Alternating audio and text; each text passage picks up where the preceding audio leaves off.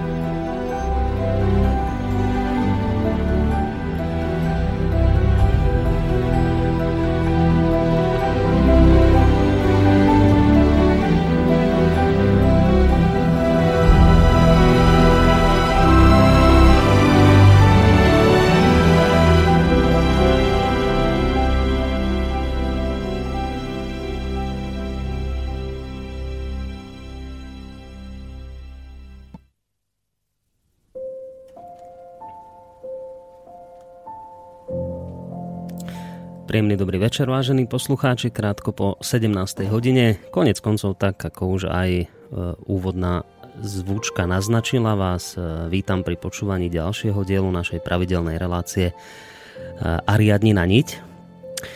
Aj ten dnešný diel bude určený predovšetkým tým z vás, pre ktorých je poznanie dobrodružstvom, aj tie dnešné 3 hodiny slová hudby budú opäť oázou, najmä pre tých z vás, ktorí, ktorí nemáte radi jednoduché a striktné pravdy, ktorí neuznávate radikálne a jednostranné riešenia. Skrátka pre tých z vás, ktorí nevidíte svet len v dvoch farbách, ale ste schopní vnímať ho v celej jeho zložitej komplexnosti. Ono je to tak, že medzi nami žije množstvo ľudí, ktorí považujú seba samého alebo seba samých za intelektuálov a z obľubov ukladajú do pamäte veľké množstva hotových poznatkov, ktorých pôvod, historickú genézu a tým ani hranice platnosti nepoznajú a toto mŕtve poznanie sa im stáva skôr prekážkou než pomocou stretnutí sa s ich vlastným životom. Žijeme v dobe, kedy sa schopnosť citovať ku každému názoru protinázor považuje za kritické myslenie a je zdrojom veľkého sebavedomia a pocitu prevahy nad kýmkoľvek.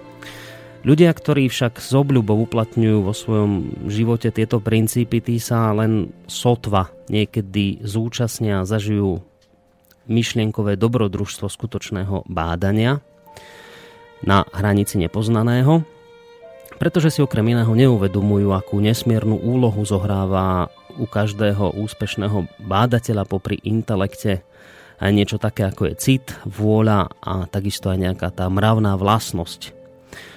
Ľudia, ktorých rozum je vlečený pudmi, väčšinou nie sú pri hľadaní pravdy nič platný.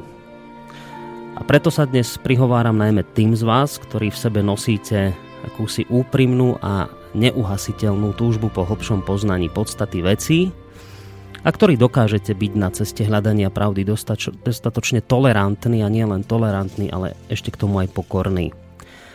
Presne v takomto duchu alebo v podobnom duchu sa prihovára svojim čitateľom na stránke Sofia, ktorá v sebe ukrýva múdrosť a poznanie, aj pravidelný host relácie Ariadnina Niť, pán Emil Páleš, ktorého, ak všetko vyšlo a nesklamala nás technika, tak by som už v tejto chvíli mal mať na našej Skyblinke. Pán Páleš, počujeme sa? Nesklamala nás technika. Výborne, výborne. Nie je spolahnutie, ale počujeme sa. Tak, teším sa z toho a predpokladám, že aj mnohí poslucháči, pretože viacerí písali, že sa už nevedeli dočkať, písali mi maily, kedy bude ďalšie pokračovanie relácie Ariadni na niť, pretože my sme vlastne asi pred dvoma týždňami slúbili, že bude o týždeň, ale potom sme to posunuli, lebo ja som tam už mal nejakých hostí zajednaných, takže sme to posunuli o týždeň neskôr. No, takže spolu s Emilom Pálešom sa vám v tejto chvíli prihovára jeho pravidelný spolúčastník diskusí v rámci relácie Ariadni na niť, Boris Koroni. Asi poviem to, čo hovorím vždy v úvode, že budem veľmi rád, ak sa do našej diskusie zapojíte aj vy, aj keď mi je už v tejto chvíli jasné, že veľakrát sa stane situácia, že všetky tie vaše otázky nestihnem prečítať. Ja sa vám za to vždy ospravedlním, ale vždy si už tak sám sebe poviem, že už tentokrát ich naozaj prečítam, takže môžete nám ich písať na studiozavináčslobodnyvysielac.sk, to je mailová adresa a ten telefonický kontakt, ten si povieme trošku neskôr, ale samozrejme môžete ich písať v podstate aj na Facebook, čokoľvek vás zaujíma, pretože pravidlá tejto relácie sú zhruba také, že tú prvú hodinku sa rozprávam s Emilom Pálešom ja, tú ďalšiu hodinku už môžete zasiahnuť telefonicky aj vy do našej diskusie, ale k téme, o ktorej momentálne je reč. A tá tretia hodina záverečná je určená už pre vaše otázky akéhokoľvek druhu, aj keď uznávam, že pred tými dvoma týždňami sme tento scenár nedodržali, pretože sme riešili mimoriadne citlivú a iste aj veľmi háklivú otázku alebo tému. rozhodli sme sa, alebo pán Emil Páleš sa rozhodol, že vniesie viacej svetla do problematiky, o ktorej mnohí nechcú ani len počuť a keď to slovo sa len vysloví, tak im naskakuje husia koža že e, vniesie viacej svetla do problematiky homosexuality. A my sme mali pôvodne také zámery, síce ambiciózne, ale neskôr sa ukázalo, že boli nereálne, pretože my sme pôvodne chceli sa tejto téme venovať len v rámci jednej relácie alebo jedného dielu relácie, ale neskôr sa ukázalo, že táto problematika je tak obšírna, že skrátka jeden diel nestačí, my sme to vlastne nestihli celé rozobrať a tak sme vám dali poslucháčom sľub, že sa k tejto téme ešte vrátime. Takže sme tu opäť s témou homosexualita a tí, ktorí sledujete aj pravidelne náš program, tak ste si mohli všimnúť, že tá dnešná mm, téma alebo dnešná relácia nesie názov Homosexualita je prirodzená alebo nemravná? Takže toto bude asi taký, taký, taká hlavná otázka, na ktorú sa dnes pán Emil Páleš pokúsi odpovedať. A teraz zase, pán Páleš, ja to spravím tak ako vždy v úvode, že, že zase ideme zabrúsiť do tých našich tradičných tém, ktorou je vždy, alebo takých tradičných otázok, ktorá v úvode sa vždy týka toho, že aby ste trošku poslucháčom priblížili, že čo sme to povedali pred tými dvoma týždňami v tom predchádzajúcom dieli, k čomu sme sa stihli dostať v rámci problematiky homosexuality? No zopakujem stručne. Ja keď som sa púšťal do tejto témy, som si bol vedomý, že idem s kožou na trh. Že tomu je v tom hrozný zmetok, je to zložité. Mm-hmm. Ja nie som odborník na túto tému, treba to tak brať, e, keď hovorím o niečom, čo skúmam 30 rokov, povedzme o tých, o tých e, krivkách tvorivosti a príčinách v dejinách, tak tam je to istým spôsobom autoritatívne, že ja už teda to viem asi najlepšie, keď to robím ako moju profesiu, ale toto ja nie som ani aktivista, ani som nežil v komunite hmm. gejov, ani, ani sa zaoberám sa tým len tých pár týždňov od, od jesene.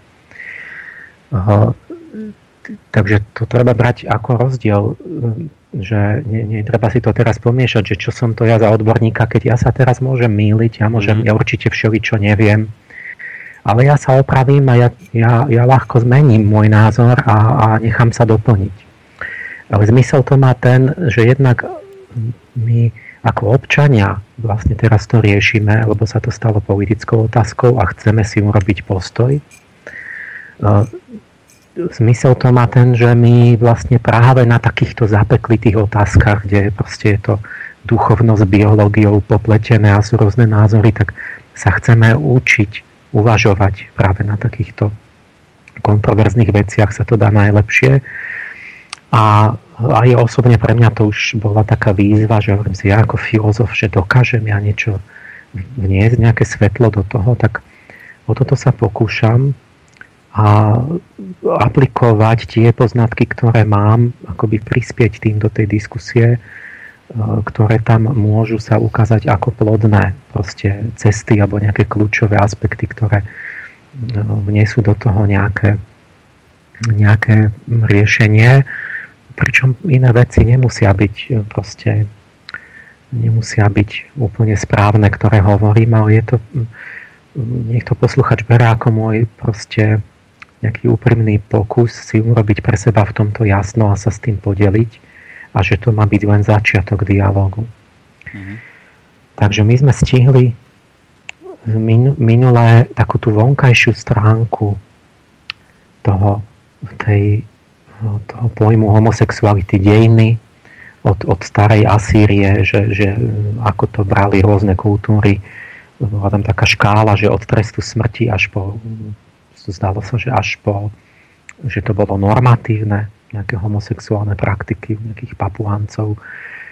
V celku to ale vychádzalo tak, že to normatívne to skôr teda nebola pravda z časti a veľmi okrajové skôr teda tie kultúry boli proti tomu, aj keď často sa to tolerovalo ako úplne normálne v nejakých obdobiach alebo kultúrach, že to nemalo nejaké zlé konotácie, ale väčšinou tomu neboli radi a tie obdobia, kedy bolo také, že to vystúpilo tak do popredia všetky tieto alternatívne sexuálne orientácie, tak to boli obyčajne obdobia takého spoločenského rozvratu mravov a revolúcií a, a zmetkov. Dotkli sme sa tých, tých, tých zákonov súčasných, že teda ono to na západe bol zločin, podstate ešte pred 100 rokmi. V mnohých krajinách je to dodnes tak, je to mimo zákon. Ale na západe je obrovský pohyb vlastne teraz v poslednom 20. storočí koncom, kde vlastne to ideme politicky vlastne sa to dáva na úplne sa akože zrovnoprávňuje vlastne ako nejaká prírodzenosť, ktorá je rovnocená s tou heterosexuálnou. No o tom vlastne je teraz ten, ten spor. Mm-hmm. Čiže že či teda, čo je vlastne diskriminácia, ako to má byť. To sme spomínali. Uh, tolerancia a tak ďalej. Z mhm. nejakých slávnych homosexuálov som spomínal, teda, že nie je dobre si predstaviť tú galériu tých, tých že, že máme mnohých ľudí, ktorých si vážime ako významných ľudí, alebo ich máme radi, proste napríklad v tej umeleckej sfére. Uh, Hovorili sme o tých takých biologických potom celých tých, tých charakteristikách, to je materiál vlastne na premyšľanie, že frekvencia, mm-hmm. koľko percent asi je, vlastne tých orientácií, aké sú príčiny biologické, že mohli, môže to byť buď sociálne, že vývojové, psychologické, ktoré sa preferovali ešte do nedávna, že je to výsledok nejakého proste potlačeného niečo, rodinného vývoja. A teraz sa to prevážilo skôr do tých biologických príčin. Mm-hmm našli sa nejaké genetické aspekty, že áno, je pravdepodobnosť pri súrodencoch, že potom majú väčšiu podobnosť homosexuality, keď jeden, tak druhý. Takže je tam nejaký aspekt genetický, ktorý ale nie je bezprostredne určujúci. najpopulárnejšia, alebo teda naj, možno pravdepodobnejšia téza pre biologov dnes je to nie genetika, ale vrodené prenatálne faktory, hormonálne, ktoré môžu formovať mozog už počas toho prenatálneho vývoja. Čím pádom by to bolo hlavne vrodená orientácia. Najnovšia je epigenetická teória vlastne vzniku homosexuality. Boli aj nejaké iné, to už nechám tak teraz. ale hovoril som o, o rôznych aspektoch v prírode, o tom, že jaká je plasticita sexuality, tá rozmanitosť aj v rámci jednej orientácie. Mm. Že vlastne tam je hre ten vtáčí mozog, ktorý, ktorý vytvára aj na základe skúsenosti a učenia určité tých pečatení, určité asociácie, že čo, čo je príťažlivé a proste v tom utváraní citových vzťahov, že existujú mm, teda všelijaké veci v prírode, hermafroditizmus, obe pohľavia náraz má jeden jedinec, gonochorizmus, že počas života sa zmení z jedného pohľavia na druhé, gynandromorfia, že na ľavú stranu ženskú, pravú mužskú, alebo ten tzv. chimerizmus, čiže bytosť spojená z viacerých bytostí, kde, kde niektoré orgány sú mužské, niektoré ženské. Mm. Sú tie bunky pomiešané. A mnohé z týchto vecí existujú aj u človeka, kde potom zlyhávajú úplne tie filozofické pojmy, že ako, ako sa k tomu postaviť. Mm-hmm. Alebo také tie, keď to chceme zoschematizovať do nejakých takých škatuliek úhladných, filozofických. A, a príčiny. A potom sme si položili sme si tú otázku, že čo je vlastne prírodzené, čo je to prírodzenosť, čo je to variabilita, len odchýlka a, a, a, a tak ďalej. A že, čo, čo je to tzv. tie morfy v prírode, že existujú jak, jak kráľovná, moji bojovníci, robotníce v úli a tak ďalej, že tam je ako keby viac typov tých jedincov, akoby viac pohlaví. Mm-hmm. No ale dospeli sme skôr k tomu, že teda u človeka, že človek je uh, pohlavne dimorfný druh, čiže dvojtvárny, dvojpohlavný, nemá, nemá 3-4 pohlavia a že z určitej tej biológie vidno, že to nebol úmysel prírody, že to nie je vyvinutý nejaký, nejaký samostatný typ pohľavia, mm. vlastne homosexualita, ale je to skôr variácia, ktorá vznikne z nejakých príčin, je to tak, ale nie je to akoby myšlienka prírody, že by ona k tomu, mm. že by to malo nejaký účel. E, dotkli sme sa u zvierat tomu, že je, nie je homosexualita u zvierat, tak tam to, to vyznievalo viac menej tak, že, že nie, ako nejaká trvalá orientácia, takmer absolútne nie, ale rôzne homosexuálne činy a správanie a, a keď nemá inú partnerku, ale, ale, ale niekedy aj keď má, tak, tak že sa vyskytujú mnoho druhov a tak. Ale je, je to proste je to tam, ale je to tiež taká okrajová záležitosť, ktorá má rôzne aspekty a, a niekedy proste má iný sociálny význam, mm. v podstate nie sexuálny a niekedy je vidno, že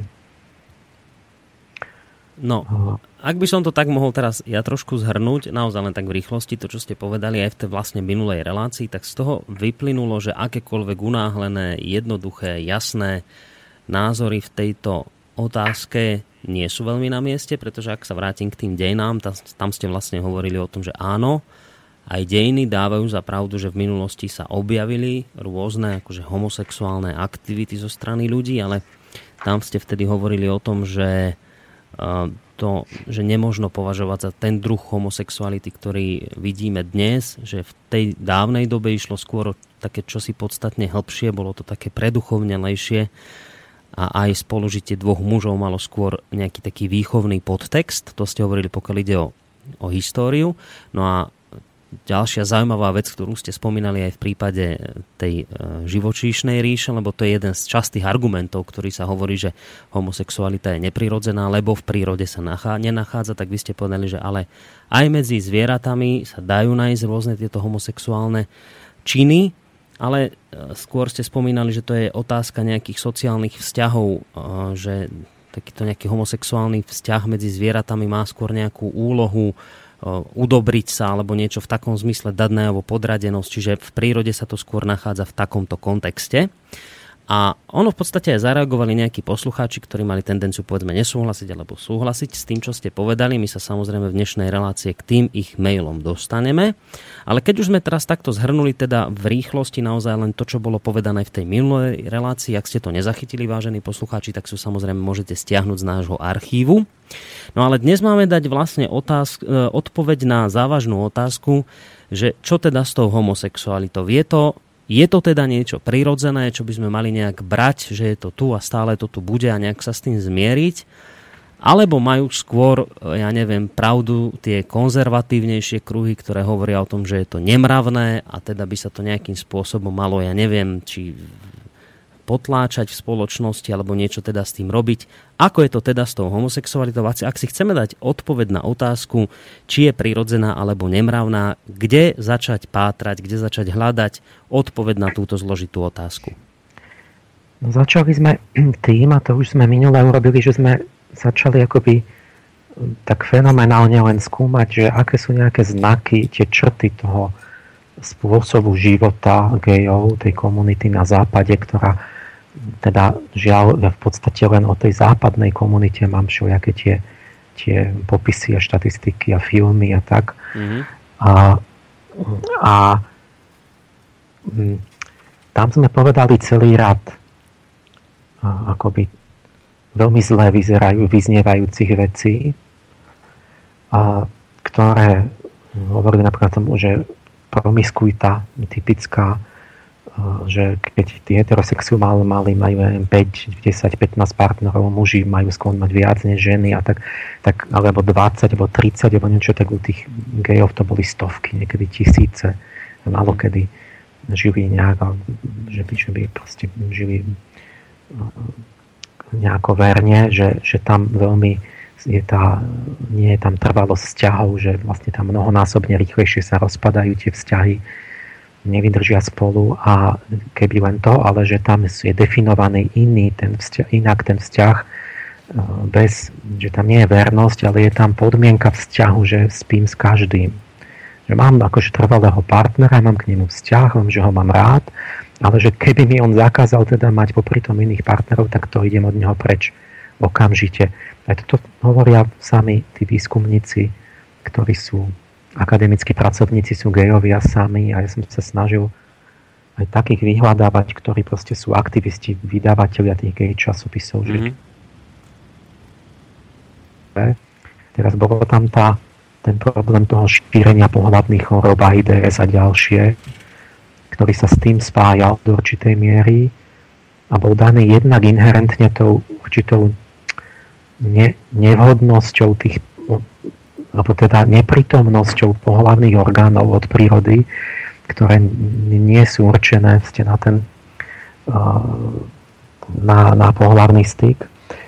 To, to bola jedna stránka, ktorá spôsobuje vlastne to zvýšené riziko prenosu a druhá stránka je promiskuita, ktorá takisto sa týka povedzme prostitútiek a heterosexuálov alebo časti tej komunity, avšak zase sa stala byť oveľa výraznejšia u tých v tej gay komunite.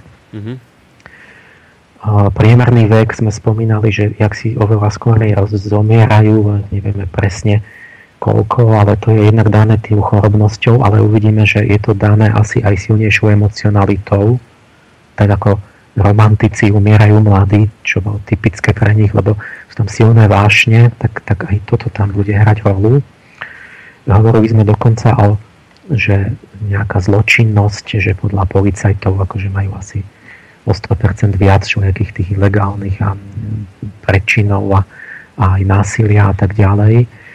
Čiže povedali sme rád negatívnych vecí. Mm-hmm, áno. Ale, ale ja som tam hneď zdôraznil to, že počkaj, nepreskakujme, nemáme politickú agendu, že teraz ideme hovoriť zlé veci na gejov, lebo som hneď to dal do kontrastu s tým, ja sa to pokúsim vyriešiť do konca relácie, že ja mám samé dobré referencie, takmer samé dobré referencie tu z môjho okolia, ako z, tých, z nejakej slušnej spoločnosti na Slovensku a Maďarsko, Čechy, na, na gejov. Proste mm. citliví e, ľudia bez problémov, bez chybný a tak ďalej. Ja, ja sám ne, nemám žiaden, ja som na nič také nenarazil, ja spolupracujem s gejmi a proste mi, keď ja potrebujem hudobníkov, on je klavírny šikovný virtuóz, hrá dobre, slušný človek. To nie je žiaden problém. Čiže a toto pre mňa bol taký úplne mi do očí ten rozpor medzi tým celým tým obrazom tej komunity na západe a tu, čo som chcel akoby osobne zistiť, tak e, to, to sú také výzvy, že vlastne je úplne opačné, ako keby protichodné skúsenosti. Ale ono to vždy niečo znamená. Ale tu chcem upozorniť teraz tak čitateľa, že my keď sa to učíme myslieť a uvažovať, my tým dávame určitú dôveru tomu, tomu poslucháčovi. Že, že myslíme na to, že tu, tu keď ja niečo poviem, ja môžem povedať aj opak a nakoniec to možno nechám otvorené, alebo poviem úplne iný záver, ktorý z toho vyplynie, že ja nemám politickú agendu, že chcem byť za a proti a, a, a, a potom si vyberám, že argumenty, ktoré sa mi hodia jednostranne. Že s tými štatistikami, s tým uvažovaním, aby to nebolo tak, ako v tom vtipe, že, že vedci zistili príčinu rakovinu, rakoviny u mužov. A že je to holenie. Lebo že 90% mužov, ktorí mali rakovinu, sa holilo. Tak to sú také vtipy na to, ako sa dá zle vykladať na nejaká štatistická skutočnosť. Mhm. A, a fakt to často neodborníci takto robia, že keď my hovoríme o tých asociáciách, že ja poviem, povedzme, že Černoši 8 krát častejšie zabijú človeka, tak nie, že nejaký čitateľ, teda posluchač potom povie, že no Pálež hovoril, že Černoši sú vrahovia, na slobodný vysielač sú rasisti. Nie? A, lebo a zoberte si toto, že mládež má trikrát viac e, vražd že zabijú človeka, vyťahnú nejakú pištol a strieľajú medzi 16 a 24 rokov. Hovorím o štatistikách policajných zo Spojených štátoch. To znamená, že mládež je zlá, že by človek nemal byť mladý, mal by radšej byť rovno v strednom veku. Mm-hmm. Alebo muži spáchajú 90% vražd. Takže muži sú zlí, to by sme radšej mali tých mužov zrušiť a mali by radšej ženy, nie? Ale to, keby sme zobrali niečo iné, tak by nám vyšlo opačné. Čiže treba si uvedomiť, že čo to tie súvislosti takéto, oni vždy niečo naznačujú, tam niečo je nejaká, nejaký faktor príčinný, ale nedá sa preskakovať k takým záverom jednoduchým, že to je, tam je tá skupina je zlá. Keď povedzme ja neviem, keď to dopoviem, taký príklad, že keď, keď ja, ja stretnem Černocha, tak uh, ja jednak, ja možno, že oni 8 krát častejšie, že sa dopustili vražd, lenže tá, tá incidencia je, že ja neviem, každý 357. Mm-hmm, a teraz ja, ja keď toho Černocha, a teraz nie, nie len to, že ja mám jednu 350 pravdepodobnosť, že on ma zabije, ale ja, ja sa nestretávam nikdy so štatisticky priemerným Černochom, ale s nejakým živým, konkrétnym, jednotlivým. Mm-hmm. Čiže keď ja vidím, že on uh, ako je oblečený, vystupuje, rozpráva, že je zamestnaný, že má ambíciu niečo dosiahnuť a tak ďalej, tak tieto okolnosti spôsobujú, že u neho sa nikdy neaktualizuje to, že bude vrah, lebo on nebude, on nebude riešiť svoje problémy týmto, že vyťahne na mňa búchačku. Ale keď to bude, že z rozvratenej rodiny, žijú v pouličnom gengu, e, je poloanalfabet, nemôže sa zamestnať, je agresívny, vzťahovačný, e, nervózny a tak ďalej, tak viem, že ma zabije. No a keď ešte čierny, tak 8 krát mám väčšiu pravdepodobnosť. Čiže tam tie štatistické faktory sú mnohé iné, ktoré spôsobia, že buď to vôbec nie je aktuálne, alebo že to hrozí. A tie, tie jednoduché závery sa preto nedajú robiť, ale, ale takto, toto je Baconová empirická metóda, že vy si všímate tieto súvislosti a potom hľadáte spoločné črty a nájdete nejaký faktor v tom jadre. A aký to je? No samozrejme, že to hovorí o nejakom skutočnom faktore.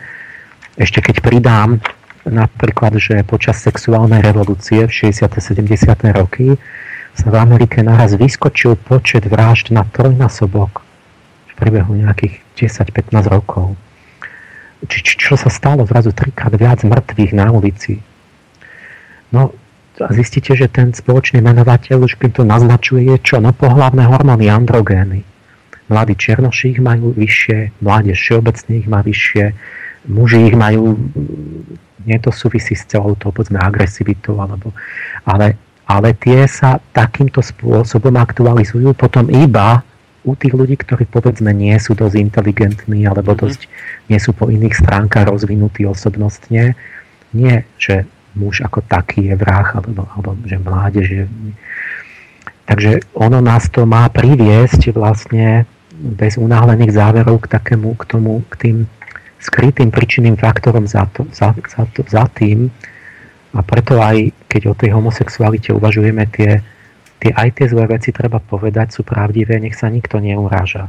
Ale celá pravda je potom, že, že vlastne máme tu aj úplne opačné skutočnosti. Mm-hmm. A to je právne to, to podnetné premyslenie, že ako to teda je.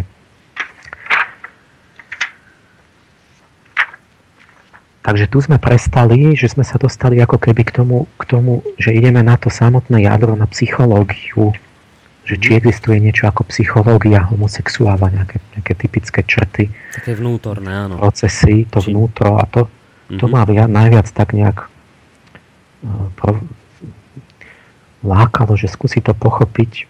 Mm-hmm. Čiže čo máme, no začneme takými typickými, aj, aj čo, čo je známe, alebo, alebo sa hovorí, že povedzme zženštilosť, že, že majú nejaké nie sú ženy a nie je to ani rovnaké, tam naozaj vidno, že ako keby nejaká kontinuita, nejaká škála alebo taká mozaiková kombinácia, že sú aj rôzne typy vlastne gejov, že niektorí pôsobia tak a niektorí vôbec nie. Mm-hmm.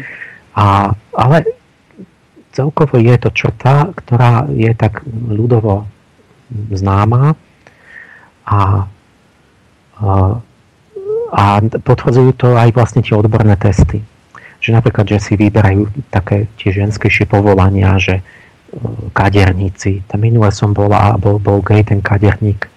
A bol milý a všetko mi poradil, čo, čo mi dal a tak. Mm-hmm. Že proste má vzťah k tomu. Ano. E, tanečníci, to vidíte, že to bolo od toho starého Ríma, to, čo tu sa vždy každý vie, že sa povie, že medzi baleťakmi, že to polovica je teplých. Mm-hmm. Tak viete, že to od starého Ríma, tí Kinaidos, že to boli, že už tam boli oni tanečníci. No proste majú vzťah k tomu estetika, ten telesný pohyb a, a, a to. Uh, majú aj všetky také testy sa robia, čo sa hovoria, že povedzme, že, že ženy majú menšiu priestorovú predstavivosť, že sa ťažšie číta im mapa, No ona takisto prečíta mapu, ale keď meráte stopkami ten čas, tak žene to trvá dlhšie.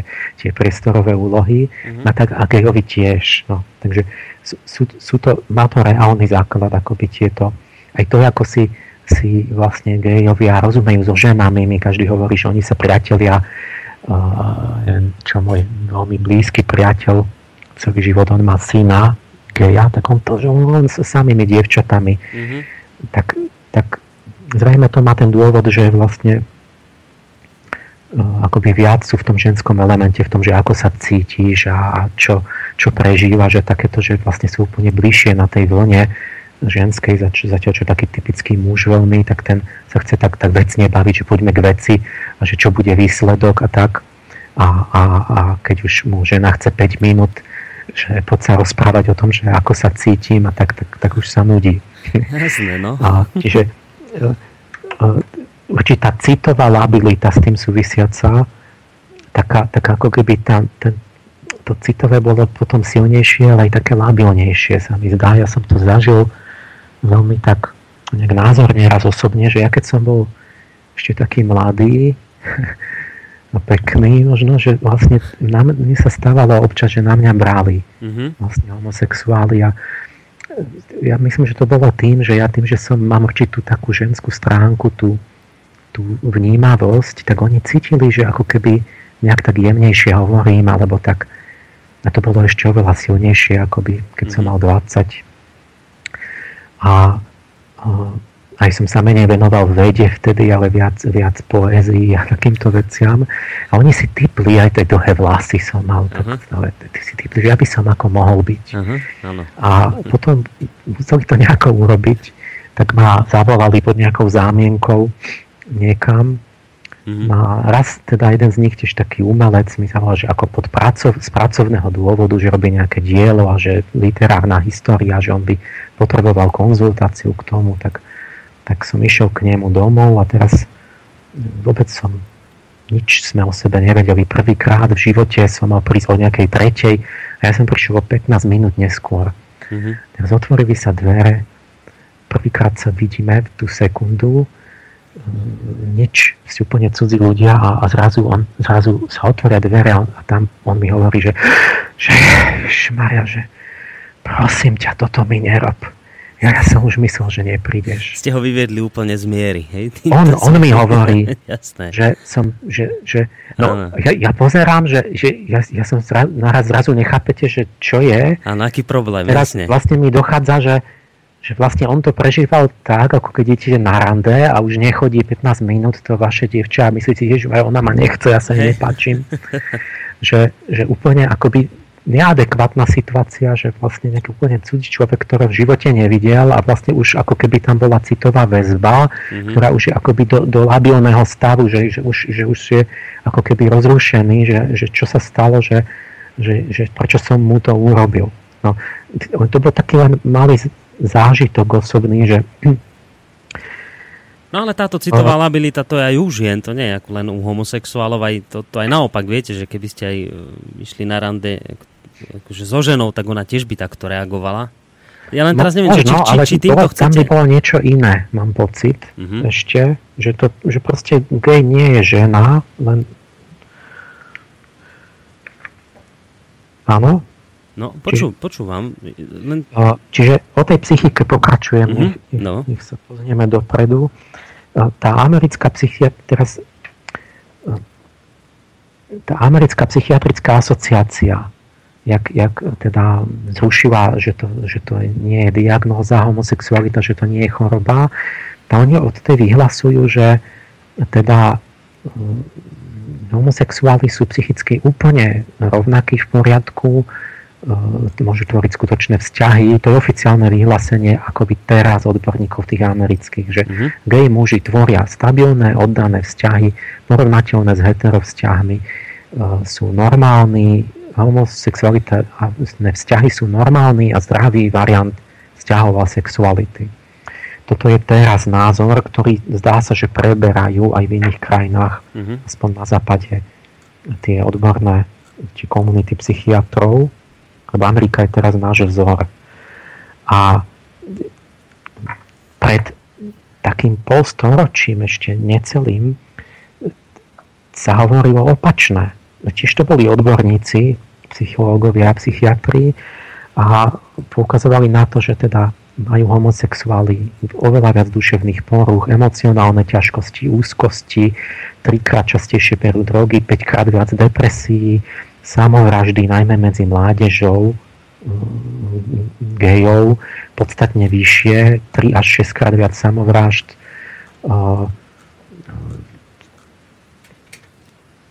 a tak ďalej. Medzi mládežou tohto ako LGBT dokonca 10 krát viac majú horšie zdravie. Čiže oni, toto, toto sa pozorovalo a bolo, bolo to brali, že, no, že to je duševná porucha, to sú neurotici. A, a toto bol odborný názor a teraz sa to zrazu zmenilo a teraz vlastne sa my musíme, sa mysliaci človek sa opýta, že no, moment, jak sa to mohlo tak rýchlo zmeniť, tak to znamená, že oni zrazu prestali mať všetky tieto psychické akoby symptómy, mm. že zrazu sa zmenili mm. z jednej generácie na druhú. Že teraz už to nemajú teda, že už... Ne, sa vytratili tie psychické... A, áno, že vytratili sa všetky tieto príznaky mm.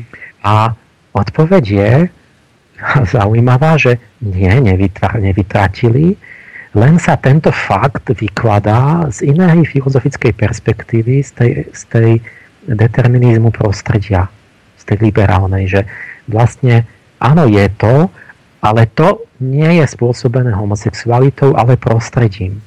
Tým, že ich nepríjme rodina, tým, že nie sú uznávaní, že nemajú tu, sú diskriminovaní, nemajú rovnaké zákonné práva, že sa na nich zle pozerajú a, a tak ďalej, že sú frustrovaní, že, sú, že oni sa dostanú vlastne do tohto stavu vinou okolia. A nie vlastne tým, že tá homosexualita sama nespôsobuje vlastne nič také.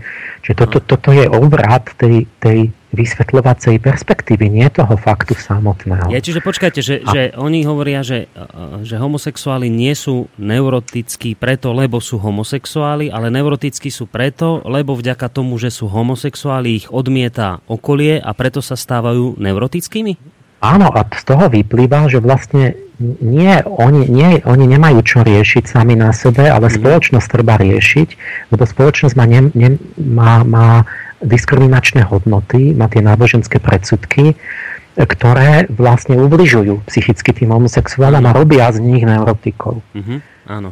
A, a no, čiže tu úplne iný záver z toho potom. No a toto, tu, tu, túto, to, to, toto, vidíte, takéto obraty, že zrazu od, od Pavla k Šavlovi, proste mantinelové, to, že vidíte, že to nikdy nie je dobre, že to pravda nikdy nie je takto. A preto tá, tá, tie jednostranné politické agendy, že teda buď tí homosexuáli sú proste jednoducho, e, že treba ich liečiť napríklad. Trest smrti a mhm. druhá strana, že to absolútne, že to všetko na vine spoločnosť, to, to, to nikdy nie je pravdivé a skutočná nejaký ten, ten vedecký duch vie tieto veci rozlišiť. Napríklad, keď ja, ja teda si myslím, že na obidvoch stranách to je vždy ja nechcem vyčíslovať, že koľko, proste spoločnosť nech nediskriminuje, nech, nech pochopí, nech, nech začne chápať a nie mať nejaké tie schémy ako fixné a proste ja, ja prajem to, aby, aby ne, neboli, neboli nejako proste vrátim sa k tomu, proste diskriminovaní, mm-hmm. ale zároveň proste toto je extrém, to tak nie je a to sa ukazuje, že keď už sú tie krajiny ako Dánsko a neviem, kde, kde už majú manželstva, tak, tak už, už fakt proste tam mám pocit, že veď nikto im nič také nerobí a, a stále zostávajú tie príznaky, že máte, že tie, tí manželia gay 8 krát častejšie spáchajú samovraždu než heterosexuálne žena, tí muži. A to je stále ešte útlak spoločnosti. Mm-hmm.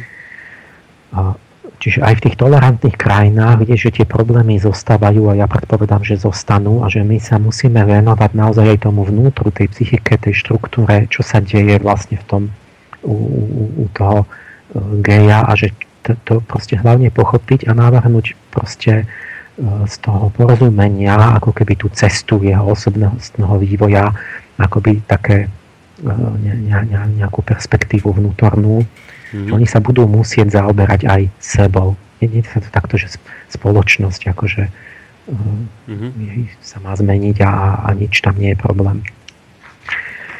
Čiže toto ma zvlášť zaujímalo, zvlášť ma zaujímala taká otázka, že aký je osobnostný vývoj akoby geja. Lebo v tom vývoji vy vidíte celú pravdu akoby tých, tých duchovných bytostí. Vlastne až tá tá, ten aniel smrti vám dá celú pravdu že a o vašom živote. Mm-hmm.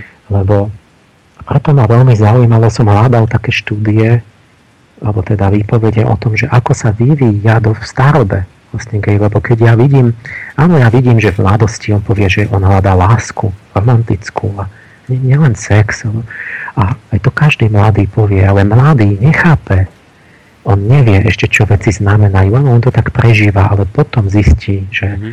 v jadre nejakých vecí, že boli určité aj zrady a klamy a že to, sa to odohralo inak v jeho živote, že, že, že tá láska sa povedzme zmenila na niečo iné. Mm-hmm. Takže až ten čas ukáže nám v našich životoch, že čo malo akú podstatu skutočnú.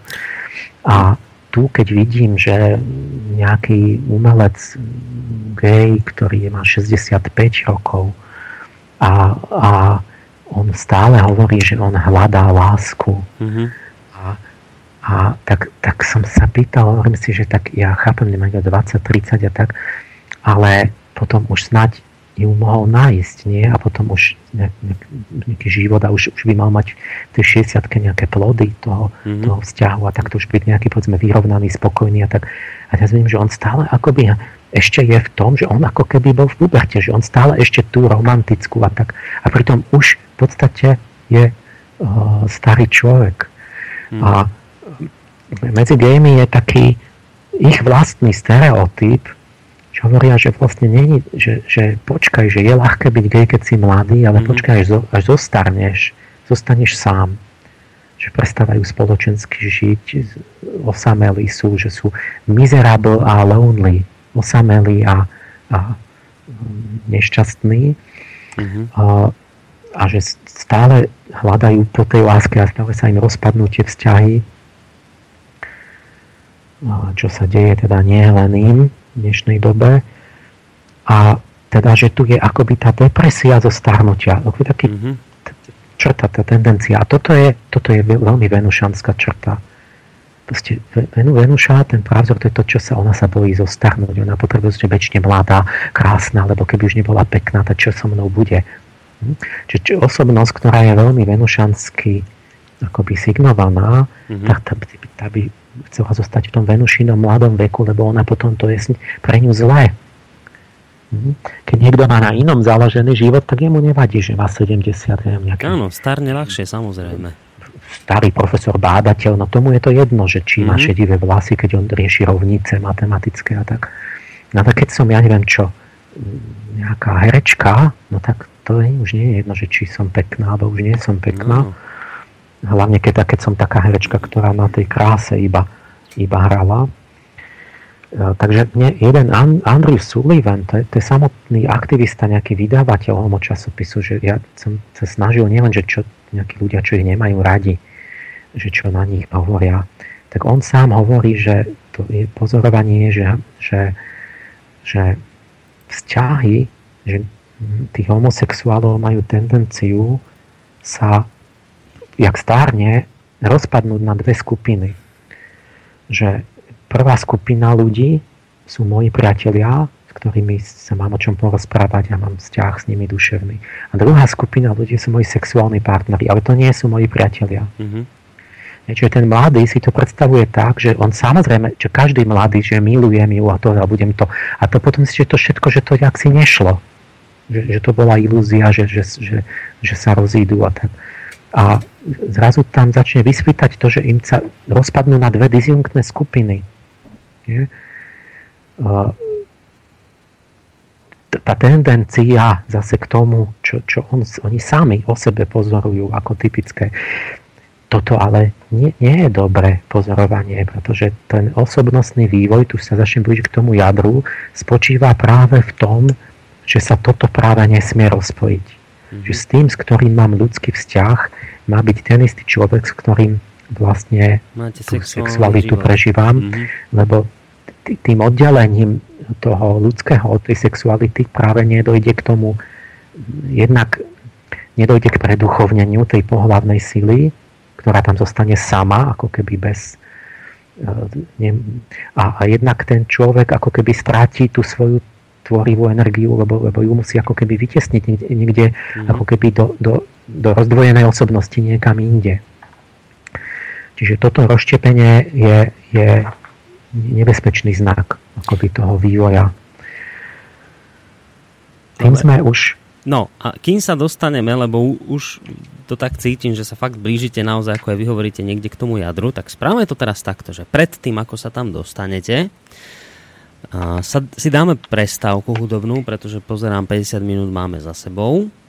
Takže dáme si takú trojminútovú pesničku a po nej sa budeme blížiť k, k tomu jadru celej tejto podstaty, ktorú sa dnes snažíte vysvetliť. A po tej pesničke už budú môcť sa nejakým spôsobom zapájať aj naši poslucháči môcť, ale skôr len cez ten mail na studio zavinač slobodný vysielač, takže po pesničke budeme pokračovať ďalej.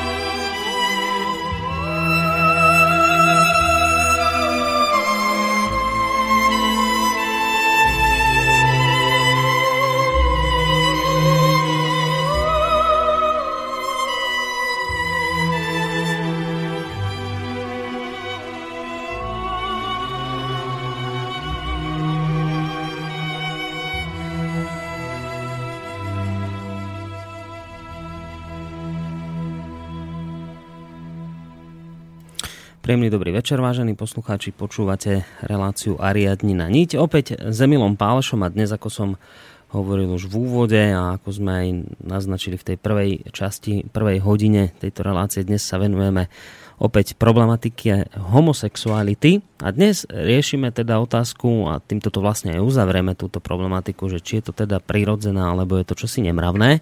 Ak ste nás nepočúvali od začiatku, ja len zhrniem to, čo Emil Páleš povedal v tej predošlej hodinke, kedy mm, sa snažil vystihnúť aj nejakú psychológiu homosexuálov, a keď teda hovoril o tom, že homosexuáli ako taký, ešte aj v minulosti to tak bolo vnímané ako istá, isté psychické povedzme narušenie, že boli neurotickí.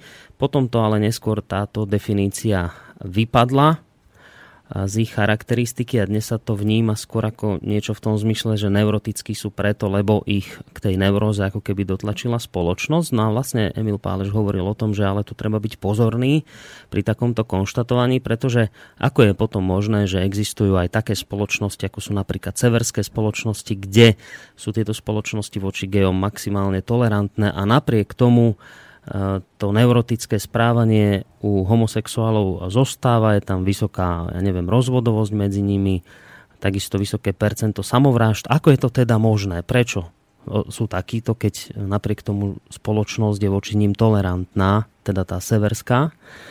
Tam je potom asi odpoveď naozaj taká, ako naznačil Emil Páleš, že zrejme to nebude len spoločnosťou a čím to teda je. No a ako naznačil Emil Páleš už v závere tej, tej prvej hodinky, že odpovedou by mohlo byť to, že homosexuáli sa v podstate boja starnutia, pretože čím sú starší, tým permanentnejšie prichádzajú o sociálne kontakty, zostávajú sami, prestávajú nejakým spôsobom spoločensky žiť. A ako aj Emil Páleš spomínal, u homosexuálov platí niečo také, že keď si mladý, atraktívny, tak vtedy je o teba záujem, ale počkaj, keď zostarneš, ostaneš sám.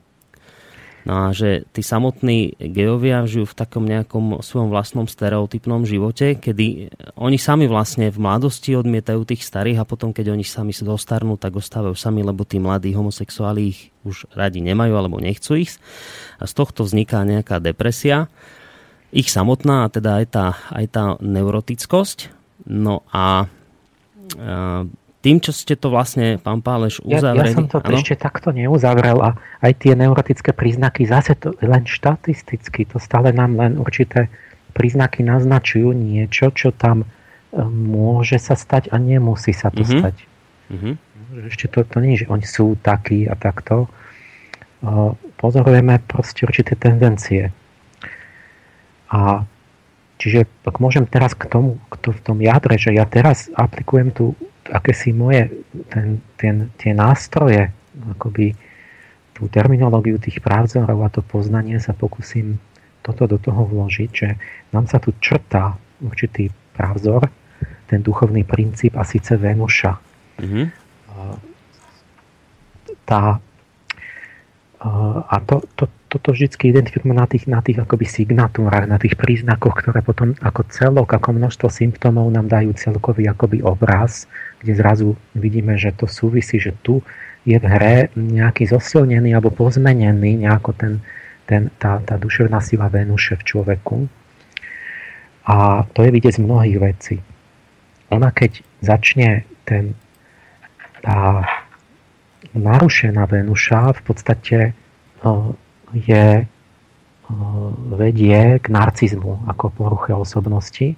Mm-hmm. V knižke mám o tom celú kapitolu on ten narcizmus ale je zároveň štruktúra, ktorá je súčasť zdravej psychiky. To proste sú určité črty, ktoré keď teda zajdu priďaleko, tak to už je porucha, už má s tým človek problémy.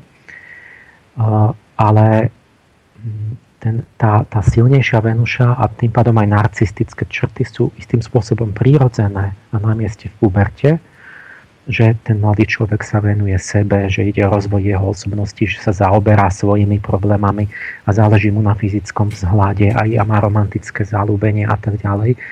Tam to tak má byť vlastne. Uh, je stále uh, oveľa viac narcistické črty majú umelci.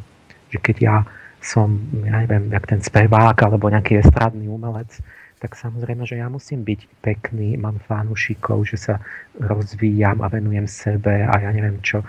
Uh, akoby patrí to trochu viac k tomu zamestnaniu, no nesme to byť teda tak, že sa to začne byť ako keby chorobná črta, uh, že to potom je narušenie, narušuje mm-hmm. tú psychiku. A tuto vidíte, už prvá črta, že strach zo starnutia, dôraz na ten zovnejšok, ten, syn môjho priateľa mi hovorí, že, že ten môj syn, prosím ťa, ešte sa ani raz nestalo, že keby nastúpil do auta, že nesklopí to zrkadielko a nezačne sa česať a malovať, že či je hm. pekný. Mm-hmm. Že ešte ani raz, že, hovorí, že, už, že už, už som niekedy bol na to nahnevaný. Alebo bol taký film teraz aj nedávno, že Liberáče.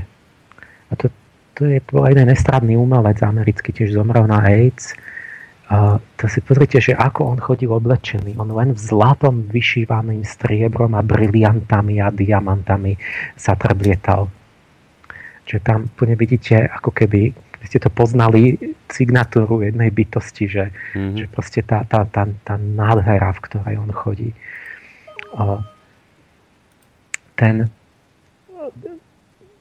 keď, keď toto je akože ten narcista, ktorý už je ako problematický, že má diagnózu, tak on vlastne je taký, že je šarmantný, chce byť, len sa chce v tej kráse tak svietiť a, a, a loví afekty a, a obdíva uznanie a, a, a dokazuje si nadradenosť, že ho proste musíte obdivovať a, a že je neodolateľný a neviem čo, ale ľahko sa urazí, má takú veľmi labilnú, mm-hmm. uražlivú detinskú psychiku, že proste keď nejak nevyjadrite uznanie a, a a proste veľmi stále zameraný na, na vlastné záujmy, taký sebastredný a v podstate nevníma druhých ľudí. A preto podľa tej báje, že ten narcis sa zamiloval do seba. Že tam ako keby sa tá láska obracala namiesto k druhému človeku, k, k, k záujmu o, o seba samého a, a o to, čo on a, a proste nejakú žiarivú budúcnosť. Mm-hmm. A teraz Freud, už Freud mal taký dojem, takú hypotézu, že spájal narcizmus s homosexualitou, že teda zamilovať sa do niekoho, kto je ako ja, je vlastne ako keby do sebe podobného.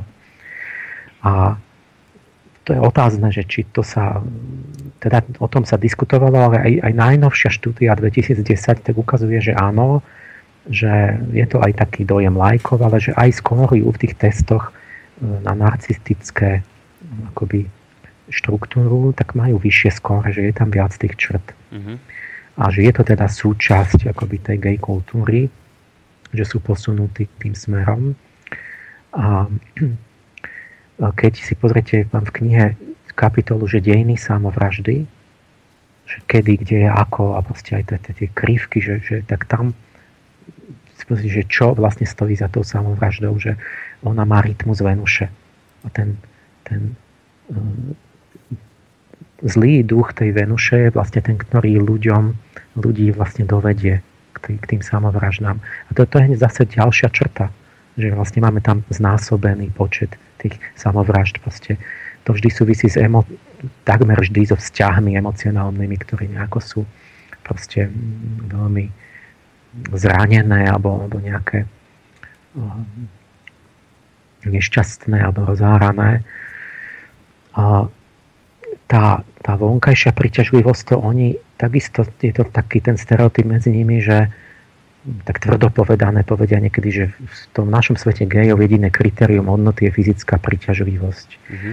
Ale, ale zároveň by to povedal nie, že ide o lásku a tak ďalej, ale zároveň niekedy tak seba kriticky vedia, no však ale veď chceme byť len tých mladých pekných, tých 19-ročných a tak. Mm-hmm. A, a to zase v tom určitý vývojový rozpor, že vlastne čo potom ten 65-ročný? On chce mať tých mladých, ale on sám je starý, ale on starých odmieta. Tak jak má s ním žiť niekto, keď on chce iba mladého, ale ten mladý musí mať potom starého. Nie, že zrazu je tam nejaký logický... Mm, a mladý starého nechce, samozrejme. Vnútorné jasné. protirečenie, mm-hmm. ktoré, ktoré ale medzi mužom a ženou nie je takto. Lebo tá žena tým, že je iná, ona, ona, sa, ona akoby má na nejakom inom druhom, treťom mieste ten zovňajšok muža a iné sú pre nej podstatné, čiže ona rada žije s mužom, ktorý je taký, akého chce a keď je od nej starší a tak ďalej. U tých gejov často je to, že áno, oni potom žijú, že, že starší žije s mladším Lenže často potom som počúval, že tie príbehy, že jak to teda potom je, že oni sa majú radi, alebo a často mladý hovorí, že áno, má ho rád, len zrazu zistí, že ho nemá rád. Mm-hmm. Zase je to tá romantická, akoby tá prchavá láska a ten starší mu platí štipendium, byt mu dá, kde býva a tak, kde platí všetky cesty a takto. Čiže to často vyzeralo tak, že v podstate si ho platí uh-huh. ten starý toho mladého a trvá to dovtedy, kým ten mladý Neujde si nenájde mladého, ktorého uh-huh. bude zamilovaný uh-huh. a, a potom povie, a potom, čiže že ako keby zostával s ním kvôli určitým výhodám, čiže de facto by to potom zase nebola tá práva láska. Uh-huh. Čiže t- takéto, takéto tam určite opakujú sa také situácie, ktoré, ktoré naznačujú niečo o tom skutočnom vnútornom vzťahu že čo sa tam teda deje v tom osobnostnom vývoji, že keď teda nemôže ten, môže ten vzťah byť trvalý, že aj keď už nie je pekný, mladý. A ďalšia črta, čo veľmi jeden to vyjadril tak sám, ten gej, že ja keď som sa zrazu zamiloval do muža, ja už som bol 30 a tak ďalej, že ja som mal pocit, že ma to prenieslo do puberty, že mám 14, mm. že všetky tie pocity som mal a tak som sa správal a tak. Čiže zase, že to akoby to to, tá homosexuálna záľubenosť zrazu prenesie do toho, do, do, že, že proste začal sa chovať ako puberťák, hovorí o sebe. Že úplne sa, sa tak preskočil do, tej, do toho vzorca. Čo možno urobí aj, aj taký muž, keď sa zamiluje, nie? že za 40 sa zblázni a, a neviem čo, že do mladej a že tiež sa mm-hmm. tak posunie. To je, to je tá prírodzenosť tej Venuše. Ale dojde k tomu vývoju, že nadviaže trvalé hlboké vzťahy, keď dojde k tomu, k tomu, že tá láska potom plodí nejaké trvalé hodnoty, alebo to skončí vždy nejakým zraneným a rozchodom. Proste, že čo sa, čo sa tu deje proste v tom, v tom, s čím, na čo náraža vlastne ten gej, s čím to zápasí a ako by to mal riešiť, keď sa takto opýtam. A strašne tá zranenosť, každý gej je zranený strašne a, a teraz oni sa hovoria zase na to tie vonkajšie vysvetlenia, že oni internalizovali homofóbiu, že oni majú problém vnútorné, psychický problém má emocionálny, ale že to je preto, že tá spoločnosť už mu tak v, v sugerovala, že on sám v sebe sa sám odsudzuje, že keď sú všetci na ňo dobrí, ho prijímajú, rodina a tak ďalej, že on sa sám v sebe podvedome odsudzuje, lebo už to má internalizované od spoločnosti mm-hmm. a preto je nešťastný a tak. A ja znova, akože, ja, ja podotýkam za to, že ja som za to, aby spoločnosť akože mala veľmi dobrý vzťah k ním, ale, ale toto nie je pravda. Toto nie je zase také jednostranné, že treba si porovnať iné príklady. Zoberte si, čo ja mám priateľov plno bahaisti v Iráne. To sú osamelí ľudia v Iráne. Ide to je hrstka, že vy ste rodina bahaistická, ešte tam 3-5 rodín vo vašom meste. Mm-hmm a to je diskriminácia skutočná. Vaše deti nesmú ísť na vysoké školy, hoci kedy vás môžu bezdôvodne zavrieť, mučiť, vydierať tým, že vám budú mučiť dieťa, manželku, prípadne zastrelia, keď niekoho policia oficiálne uprostred moslimského mora, ktorí vás majú za satanov, za rozvracačov štátu a môžu vás popravia hoci kedy niekoho len tak. A, a teraz sa pýtam, a, a títo bahaisti, teda oni pod takýmto tlakom internalizujú sami seba, že sa začnú vidieť ako satanov, ako zlých ľudí, alebo vedia aj tak, že ich vec je spravodlivá, čistá a čestná. No oni nezačali mať o sebe zlý obraz za to. Mm-hmm. Oni vedia, že tá spoločnosť je zlá. Ano. Čiže a ja čo mám povedať, veď takú diskrimináciu ako ja je pre mňa bežná. Žiaden homosexuál, ja nech sa mi prihlási ten, kto to zažil, vy ste zažili, že by riaditeľ Národného divadla, ako teraz príklad, poviem fiktívny, že by, že by na, na, na Labuťom jazere na predstavení, že by zrazu tam vošiel, zrušil by predstavenie, povedal by, že, že František, ty, ty prasa jedno, však ty si teploš, ty máš okamžite padáka a nie, že v mojom divadle, ale v žiadnom divadle v tejto republike nebudeš pustený a to sa postaram, že poviem ostatným riaditeľom. Mm-hmm. A do novín napíše článok, že ten, ten teplo, že jak to mohlo uniknúť, že sa dostal do baletu národného. Tak toto, toto sa deje, toto ste zažili, že sa toto robíme homosexuálom? Tak ale ja to zažívam bežne. Na, to v Ostrave, to v Plzni, to, to v Olomovci, teraz som zažil tam Veselský vedúci katedry sociológie. Mali sme výborný vzťah, pozval ma prednášať, že zaplatí a tak ďalej. Zrazu nábehli tam tá agenda, skeptici a už ma nepozná, klame, napíšu, že to, jak sa to stalo, že nesme byť pripustení vôbec na univerzity, to je ten, čo hovorí o anieloch. Len za to, že skúmam angelológiu. Mm-hmm. To on musí vylúčený, to kolega, že to je pohor okamžite list rektorovi, že toto sa nesmie opakovať, dekan a tak ďalej.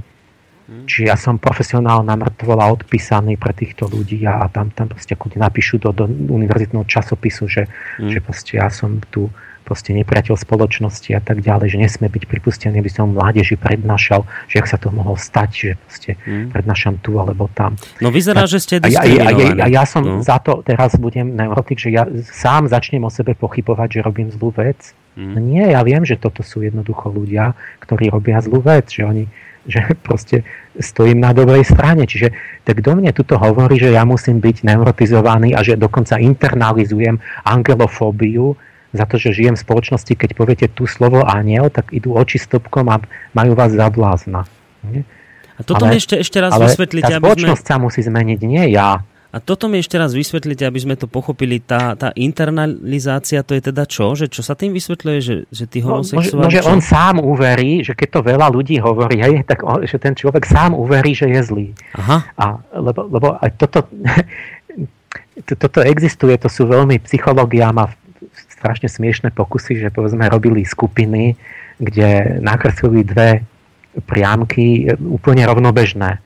A Teraz bola tam skupina, čo boli dohodnutí všetci, že 30 začali hovoriť, že počia, že oni sú trošku krivo, že, že trošku sa zbiehajú, že tuto. A, a teraz vy vidíte, že ten, ten, ten, ktorého testujú, že ten jeden, on vidí, že sú rovnobežné, ale keď to začnú všetci hovoriť, že aha, už to vidím aj ja, tak, tak zistili, že tí ľudia začnú o sebe pochybovať a že začnú tiež hovoriť, že, že vidia už tie, vidia, tie mm-hmm. že sú trošku nakrivo tie priamky že ako keby pod tlakom toho, tej mienky, to je veľká sila, to je pravda, že sú ľudia ovplyvniteľní a môže teda im byť sugerované aj, že sú zlí. No áno, to sa deje, to by sa nemalo diať. Mm-hmm. Ale a záleží na tom, kto je ako vnútorne silný a tak ďalej. Ale ja hovorím, že vnútri je vždy tá ľudská individualita a tá, tá ktorá, ktorá keď, keď, keď je trošku nejak, není nejaká takáto človek ovplyvniteľný a vie, čo robí a cíti tú svoju, že je to vnútorne niečo čisté, spravodlivé, dobré, pravdivé, jasné, takže sa nenechá nie je možné, aby ho spoločnosť ako mm-hmm.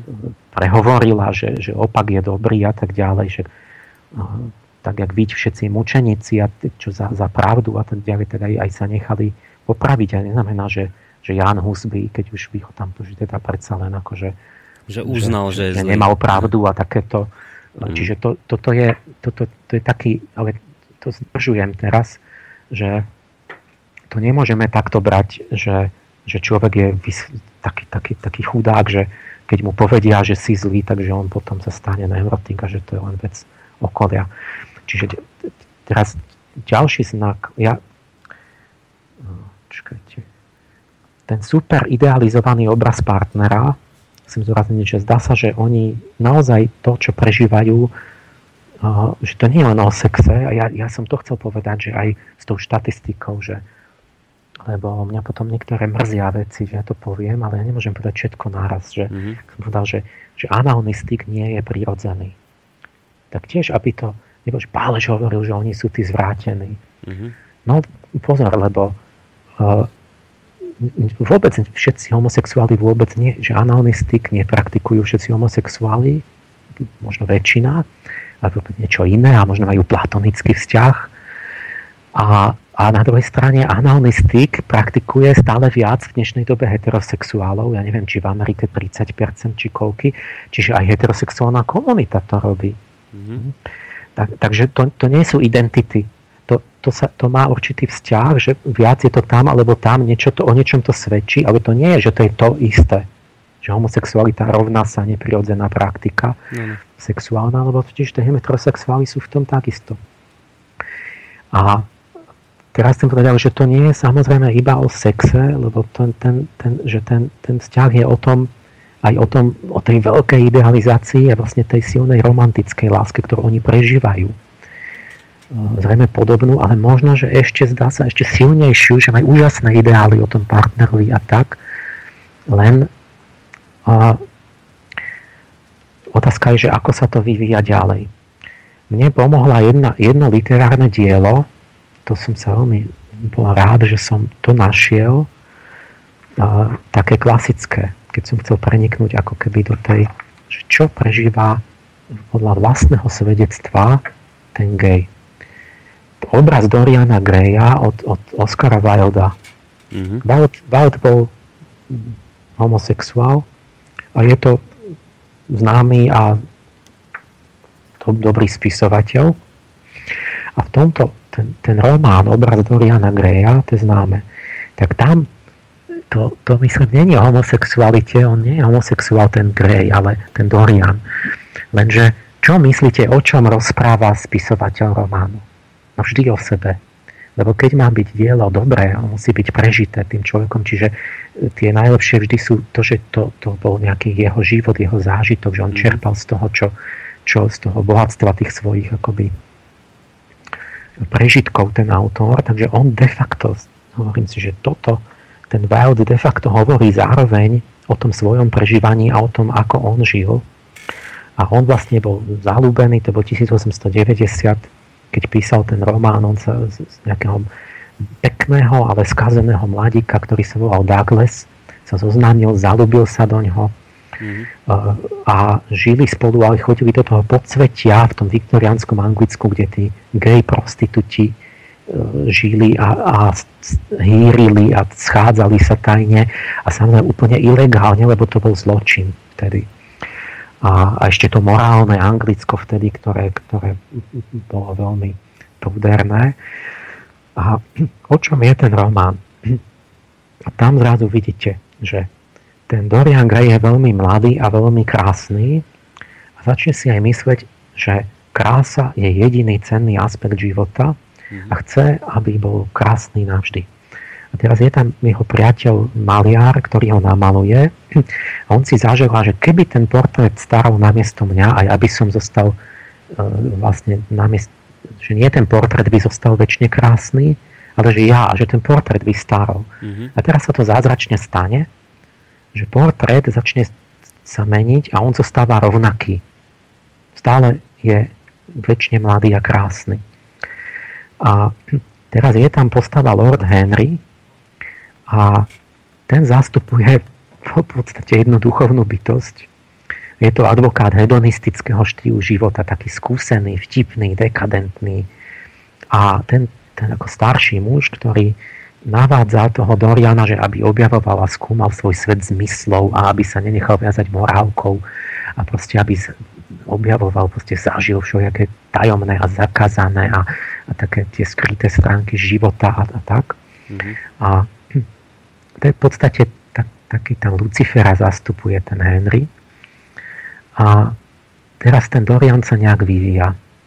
A na začiatku má tam vzťah so ženou, Sibila, herečka, ktorá hrá v divadle a je, je očarujúca a on sa zamiluje do nej a, a a ona tiež a, a celá je od šťastia bez seba, že aký šarmantný princ, aký krásny mladík a, a začne ho milovať takouto, takou, jak žena, že sa chce vydať a byť mu jeho ženou a láska práva a tak a že sa kvôli nemu vzdá aj herectva.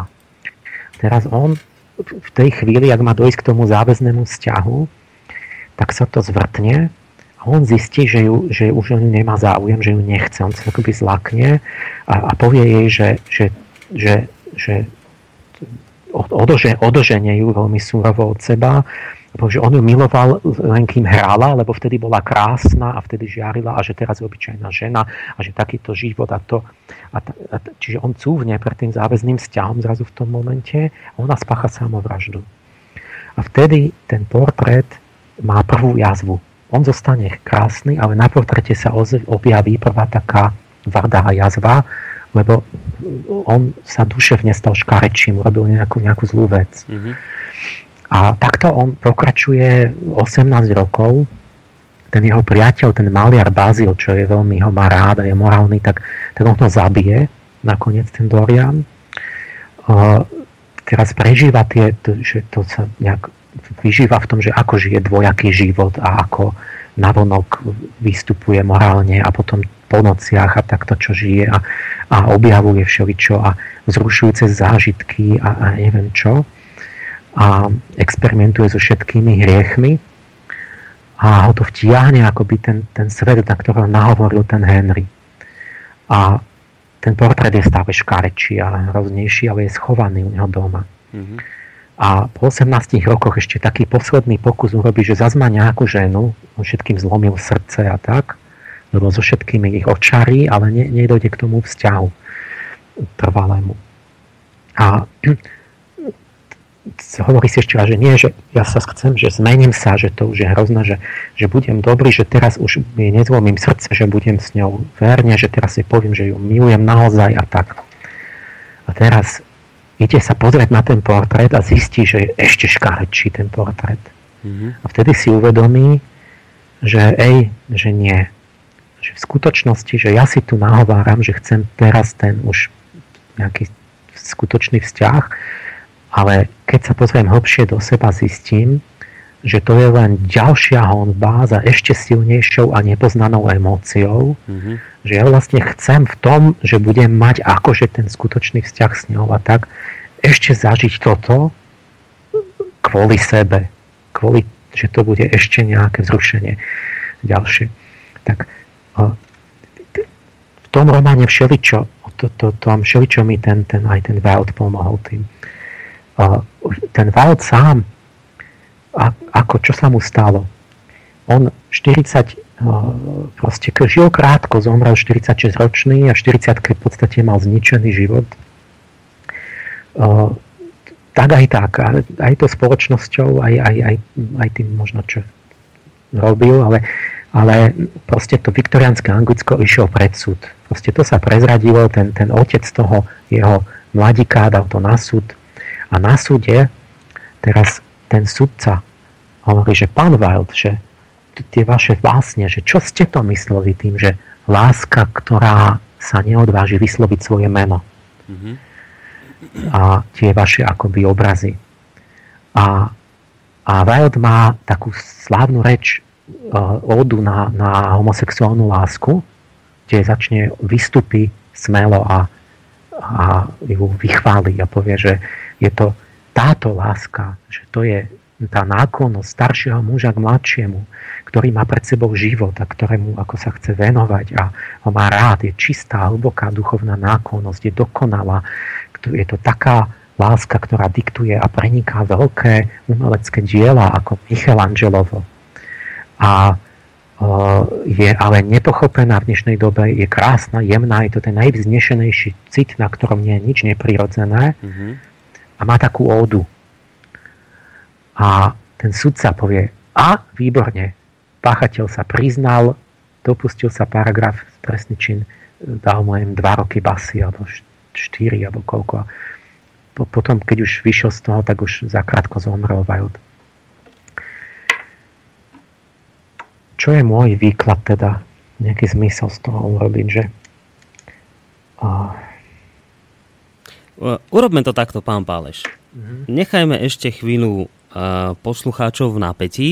Nech, nech môžu aj sami porozmýšľať nad tým, že čo to teda znamená, čo ste teraz povedali v súvislosti s románom Oscara Wilda, obraz Doriana Greya, že aký výklad by si z tohto, čo ste teraz povedali, urobili oni vo vzťahu k homosexualite a potom po pesničke to vlastne dopoviete vy. Takže dáme si teraz takú celkom príznačnú pesničku s názvom Anieli a démoni.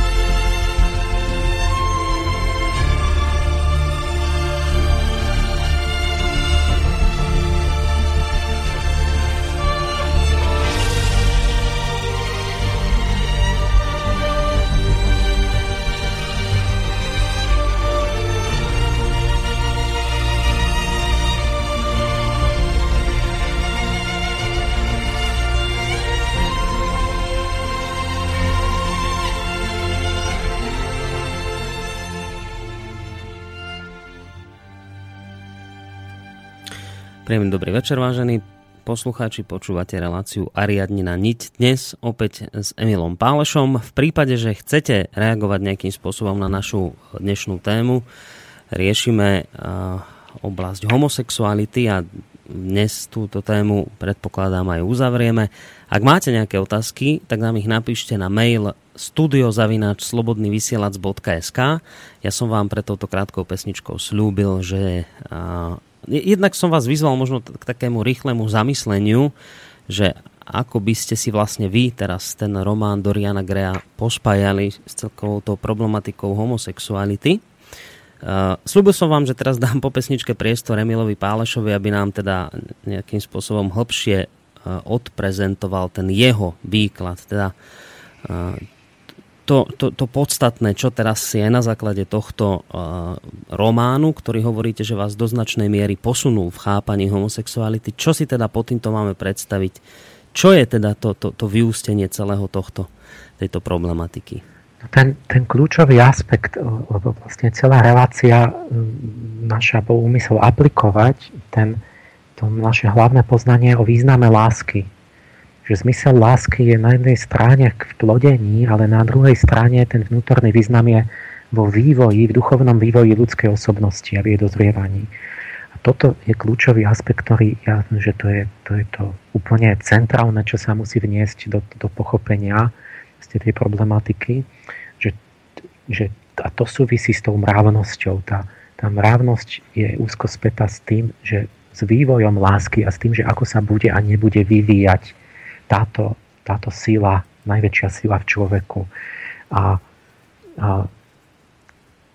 tam tá materialistická biológia o tomto nemala poňatia, proste to ja som hromžil 10 ročia na, na to, že to je bezbožná nekresťanská biológia, lebo oni stále teda brali, že človek je zviera, láska rovná sa sex, a z toho potom vyvodzovali všetky v podstate ne, ne, spoločensky nemorálne návrhy, že dokazovali, že prečo muž nemôže byť verný žene, pretože sme milión rokov žili v tlupách opičích, kde boli tie háremy a kde tam tá chemická látka v mozgu, tie receptory sa unavia a po dvoch rokoch každá láska musí vyprchať, lebo ten feniletylamín už nepôsobí, ale pozrie sa na inú ženu a vtedy sa mu to vylúči, tak musí potom byť s ňou neverný. A, tieto veci, tak ja vlastne som si hovoril však, a jak to, že a u mňa neplatia chemické zákony v mojom mozgu, že ja môžem milovať aj 15, aj 20 rokov jednu ženu, tak hovorím, že páni kolegovia, vy ste jednoducho túto vedu robia duševne narušení ľudia, alebo inak by ste vedeli, že láska nemusí prestať po dvoch rokoch. A samozrejme tak to dopadlo potom, že oni sa spojili, títo duševne narušení a povedali, že ja nie som vedec. Mm-hmm. A, ale teraz chcem pochváliť tú vedu, že ona sa to svojou svojou prekusavá proste tým svojim slimačím tempom potom často nakoniec na, predsa zas k tomu správnemu názoru, aj keď velice neohrabanie, že vďaka magnetickej rezonancii dnes je obrovský rozvoj neurovedy a sa v priamom prenose pozerajú proste s človekom, čo sa deje v mozgu, keď niečo robí. Takže minule už som videl uh, veľký pokrok a boli tam práve ten vývoj lásky, ale celé materialisticky, že proste chémia mozgu. Ale on, on, v tom mozgu sa odráža predsa duša, takže oni zrazu to už klasifikovali, že áno, veď je to vlastne tak, že tu ona má tri štádia, alebo tri aj psychofyziologické štádia a potom už je to pre nich sa im to zdá reálne, že keď už tam namerajú nejaké hormóny. Ale že, že ten, tá, tá, tá začiatok nejaký tejto lásky je, že tá, tá fyzická vášeň sex, že to sa spája s určitými hormónmi ako testosterón, a tak u muža aj u ženy. Potom ale iná fáza je, že začne to duševné zamilovanie, romantická láska a teraz prídu do hry iné látky, dopamín. A tam ten dopamín to je to, je to čo je tá látka slasti a tých, to, to všetko, čo súvisí so závislosťami, s, drog, s, s drogou, že, že proste ten dopamín je vlastne droga keď neberete drogu, keď je to závislosť na hracích automatoch, tak to je tiež dopamín, vlastne tá droga, že, že vlastne ten, to sa ustáli ako keby v mozgu tá, ten mm. zážitok. Aj keď neberete nič, nič nezjete. A, a tam je celé ten, to je celá tá fáza toho idealistického, tých predstav a tak. Ale pozor, toto je tá venušanská fáza, tá zalúbenosť romantická, kde sa skrýva tá zlá stránka tej Venuše a to je ten padlý duch Venuše fosforos, nositeľ svetla a po, po latinsky Lucifer. A sme sa lakať cirkevne, že proste to, to je bytosť, ktorá je dobrá aj zlá, aj, aj, aj proste nebezpečná, ale aj ju má každý a ona vlastne funguje u každého. A ide o to len ako. A, a ako je začlenená do toho celého keď si, by ste si pozreli v knihe, tam mám kapitolu Venušanská fyziológia, že vlastne tieto bytosti, čo sa volali fosforové alebo luciferské, to znamená nositeľia svetla, pôsobia v ľudskom tele všade tam, kde my prežívame vnútorné svetlo duševne a kde sa tvoria pigmenty fyzicky. Čiže farebné vlastne substancie. A to, sú, to je hlavne neuroendokrinný systém. Práve tie bytosti tieto bytosti Venuše sú také, že to nie sú čisto duchovné, oni pôsobia medzi dušou a telom, práve, práve sa opierajú o tieto orgány. A tie súvisia potom veľmi s tým romantickým zamilovaním, ale skrýva sa v tom určitý klam vždy a určitý, určité sebectvo. Že pokiaľ by tá láska neprešla vývojom, tak vysvetne, že ten človek má rád sám seba, že on má rád tú lásku a nie toho druhého človeka, že ja ani neviem, tá moja Izolda, že ja ani neviem, že kto to je, čo ona chce, čo cíti, že ja vlastne som, som len zrušený tým, že ju milujem, aká je ona krásna a tak mm-hmm. ďalej. A potom nastáva ten romantický zlom. Proste tam nastáva, tá, mána, tá láska, to je len začiatok lásky, ona, keď je správny vývoj, tak, sa, tak to má dosť prísť nejakým zrením, nejakou metamorfózou. No na toto konečne teda prišli už aj tí biológovia, že zistíš, ale potom je nejaká iná láska, že keď sa to premení, zmení, že vznikne také, ako keď pri správnom vývoji v manželstve prídu deti a teraz, že sa to premení na nejakú takú pokojnejšiu, zrelšiu lásku, mm-hmm. čo už není taká, že musíš byť super idealistický a krásny a, a, a, a taká, taká prchavá alebo nejaká, že sa môže zmeniť a je trvalá a je tam teplo vojde vnútorné je tam taká tá, ten pocit bezpečia a istoty a, a, a že takto, a to môžu mať aj že 70-ročný detko s bábkou a stále sa držia za ruky a už tam není ani sex a ani už sú vraz vráskavení celí a oni cítia vnútorne to, aký sú si vďační a oddaní a to teplo vnútorné.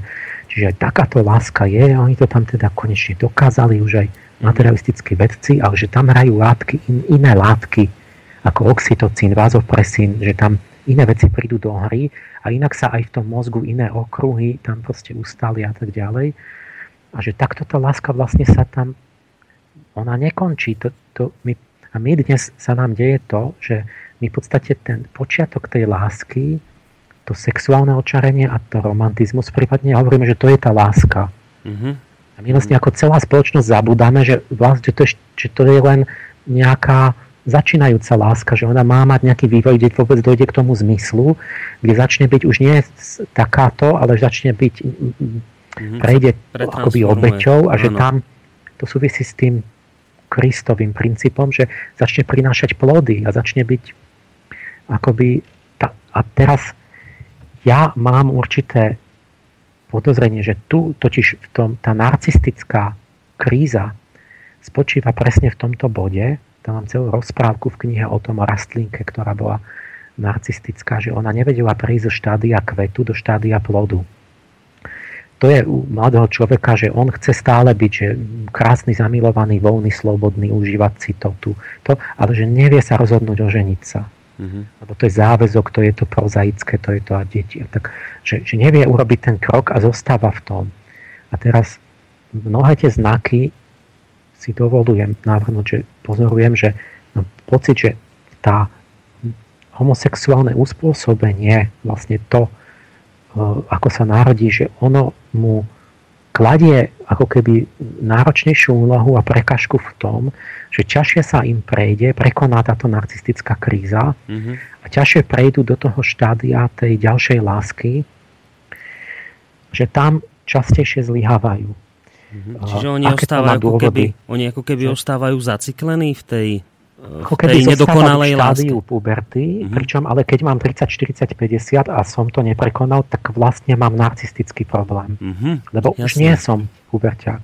Mm-hmm už som mal mať vzťahy inej podobe, už má sa tá sexualita dozrieť, ustáliť, už nemá byť môj život o sexe a o tom, ako a stále a nejaký taký partner a hento a joj a tamto. Už som sa mal venovať nejakej práci, už som sa mal venovať deťom, mm-hmm. ďalšej generácii a tak ďalej. Iné, Aha, čiže... Už som iné veci mal riešiť v tom období. Čiže... A nie naháňať v 65-ke no, milenca. To som chcel povedať. Čiže vlastne to je aj vyústenie toho, čo ste povedali, že poznáte tých 65-ročných, ja neviem, homosexuálov, ktorí ešte stále rozmýšľajú, ako, ako, ja neviem, keby boli v puberte. Čiže ja tak chápem, že vy hovoríte, že oni vlastne ostali na takom ako keby prvom vývojovom stupni lásky, takomto ešte nedokonalom, takomto mládežnickom a že sa teda ne, nedokázali sa vďaka tomu posunúť ako keby ďalej do toho vážnejšieho stupňa no, lásky, ktorý už prináša aj plody. Tam je niečo, čo im to robí ťažšie a že mm-hmm. je tam tendencia, že, že sa im ťažšie prekoná ten, mm-hmm. tento krok. A teraz chcem povedať, že čo, s, tým, s čím to súvisí. No. Že vidím tu dva aspekty sú, že žena je iná ako muž. A, a proste je inak zameraná, inak iné prežívanie a tak ďalej. A teraz tá, to, to skutočné šťastie, tá, to vnútorné naplnenie vlastne dochádza tam, kde ja sa spojím s niekým, kto je iný ako ja. To, to veľmi s tým súvisí, že, že to doplnenie, to je tá vďaka, to, to, že si dáme niečo, čo nemôže mať. Keď, keď je to ako ja, tak si rozumiem s tým, ale to je môj kamarát ale tá zalúbenosť, tá vďaka, že ja dostávam proste od ženy niečo, čo ja neviem a nepoznám a čo si neviem dať sám sebe, tak v tom je niečo iné. To je tá, tá, to, čo prispieva k tej láske a k takým... A teraz ide, že aj u tých homosexuálnych párov je tendencia si vytvoriť protiklad, že sa, sa tí dvaja doplňujúci, akoby taký mužnejší a ženskejší, ale nikdy nemôžu ten protiklad vytvoriť tak, ako keď je to muž a žena, lebo to ona je naozaj iná. A, ale, ale aj tá žena môže byť taká mužatka, že vlastne to je možno bližšie než ten protiklad tých dvoch gejov, ale, ale proste to je to, keď to každý sa žení ako chce, ale, ale v zásade zase v tom princípe celkovom je to tak, že, že tá všeobecná žena je, je proste protiklad môj, dáva mi niečo iné úplne. Takže a nielen to, ale teraz príde ten kľúčový vec, že ja tým, že ja sa s inou bytosťou, ktorá je iná, narazím, podstate chcem vytvoriť súžitie, tak ja vlastne mám výzvu k svojmu vývoju, lebo ja musím prekonávať v podstate svoje vlastnosti, lebo, lebo po tej fáze tej romantickej lásky, kde ja si predstavujem nejako, zistím, že ale veď reálna, tá moja žen, milá, je nejaký reálny človek a že má iné, ja neviem, zvyky a záujmy a ciele a hodnoty a že ja musím zrazu pracovať na sebe, aby som ten vzťah udržal, pretože sa musím zladiť s niekým, kto, kto, je, kto je iného druhu. Mm-hmm. A mhm. toto vytvára mne v podstate mravnú úlohu e, pre môj vývoj. A, ale odmena je vlastne môj vývoj a to doplnenie a potom určitý pocit už tej, z toho skutočného šťastia, ktorý vznikol z toho nesebeckej vôle a tých, tých vynaloženej tej energie na to, že ja pre, chcem premostiť ten, ten mozg tej, tej, tej a k tomu, že napriek tomu, že ona je iná. To je prvý aspekt. Druhý aspekt je iný, že z pravidla to, to manželstvo heterosexuálne obsahuje deti, alebo chce obsahovať, alebo proste prídu. Mm-hmm. A to, to je veľ, veľká vec, že jednak sa vôbec aj v tej biológii vidno, že tam sa zmení aj, aj, aj ten oxytocín, proste, že to je hormón proste toho už tej rodičovskej lásky a tak, ale proste aj duševne, že ja objaví sa tu dieťa, zrazu ja musím slúžiť niekomu inému, nie sebe, už to nie je len o tej, že ja sa cítim krásne, musím obetovať veľa zo seba, preto dieťa to robí. Čiže tu, tu sa tá láska je prirodzene dovedená k nezišnosti a k orientácii aj mimo mňa. Čiže antinarcistický, že ja vlastne preto dieťa potom darujem 20 rokov života a tak ďalej.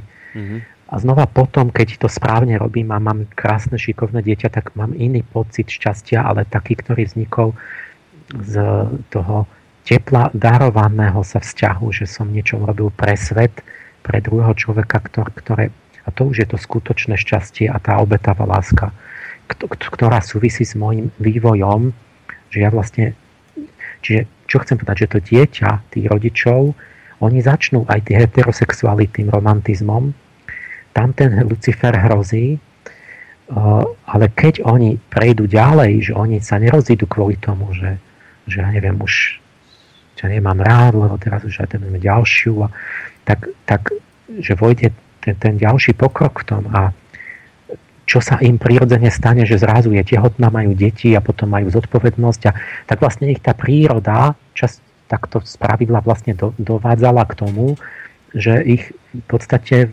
do, do, strčila do, toho, mm-hmm. do mhm. tej situácie, kde oni boli nutení sa vyvíjať Áno, ďalej jasné. a že to nesmelo byť iba o tom, že to je zamilovanosť sama akože pre, pre moje potešenie.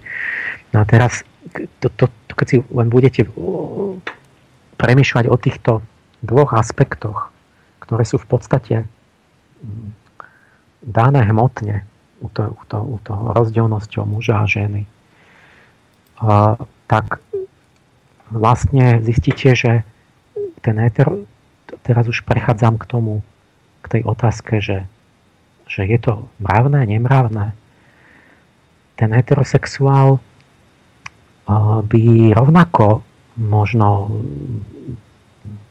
mal sklon k tomu, že sebeckosti v sebe alebo k tomu, k tej láske, ale ona ho tá príroda vlastne prirodzene doviedla k tomu, že ako keby mu pomáha takými barlami, alebo ho vlastne postrčí do toho prirodzeného vývoja.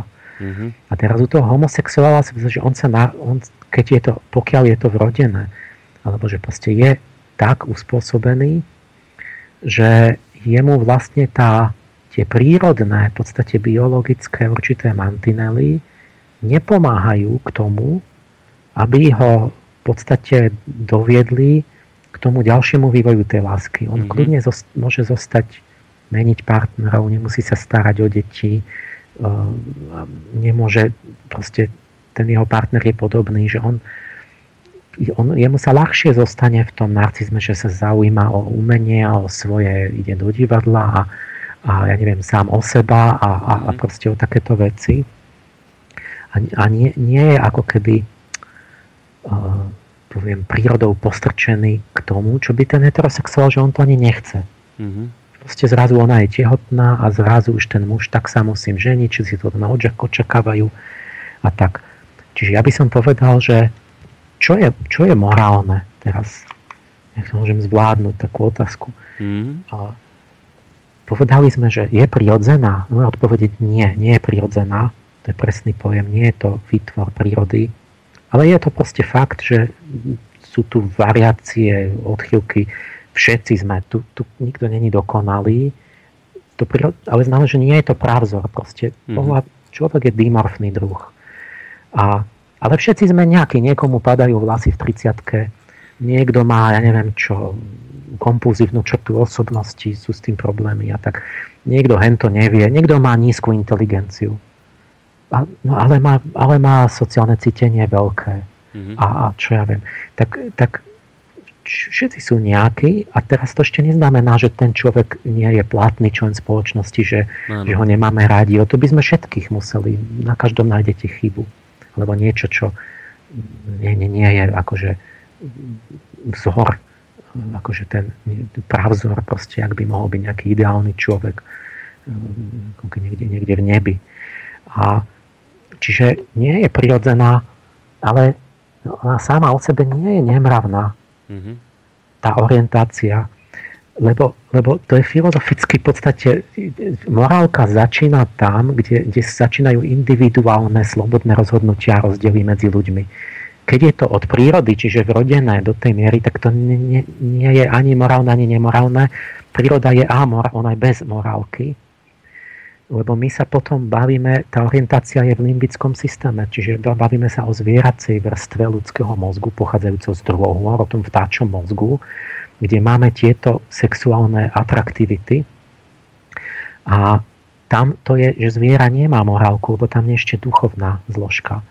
Až keď u človeka príde duchovné ja, a to sa odrazí potom v mozgu vývojom kôry, čiže inteligencie, slobodného myslenia, schopnosti abstrakcie, plánovania budúcnosti, tak vojde morálka do toho tak, že čo teda ten, tá individualita slobodná, duchovná toho človeka, alebo pre biologa tá, tá kôra mozgová, že ako ona spolupracuje a čo robí s tým limbickým systémom, čiže s emocionálnou v podstate zložkou astrálnym dušou, čo sú zvieracie vášne v človeku. A to, tá morálka vzniká vo vzťahu toho, že čo ja nemôžem morálna, nemorálna nemôže byť to, čo je vrodené, o čom som mm-hmm. sa nemohol rozhodnúť. Áno, čo som, nemohol som ovplyvniť. Áno, čo som nemohol ovplyvniť. ja, ide o to, že čo ja robím ako, ako človek, a homosexuál je človek tiež, a, a má Krista, a má duchovnú iskru, a, a že čo on teda e, robí s, tým, s tými uh, substanciami, ktoré sú v podstate zvieracie, ale nie v zlom zmysle, uh, s tými vášňami. Vlastne, že ako on, čo urobím, mravnosť je podľa mňa otázka toho, že čo urobím so silou lásky. Mm-hmm ktorej dolný pól je sexualita ako jeden jej prejav.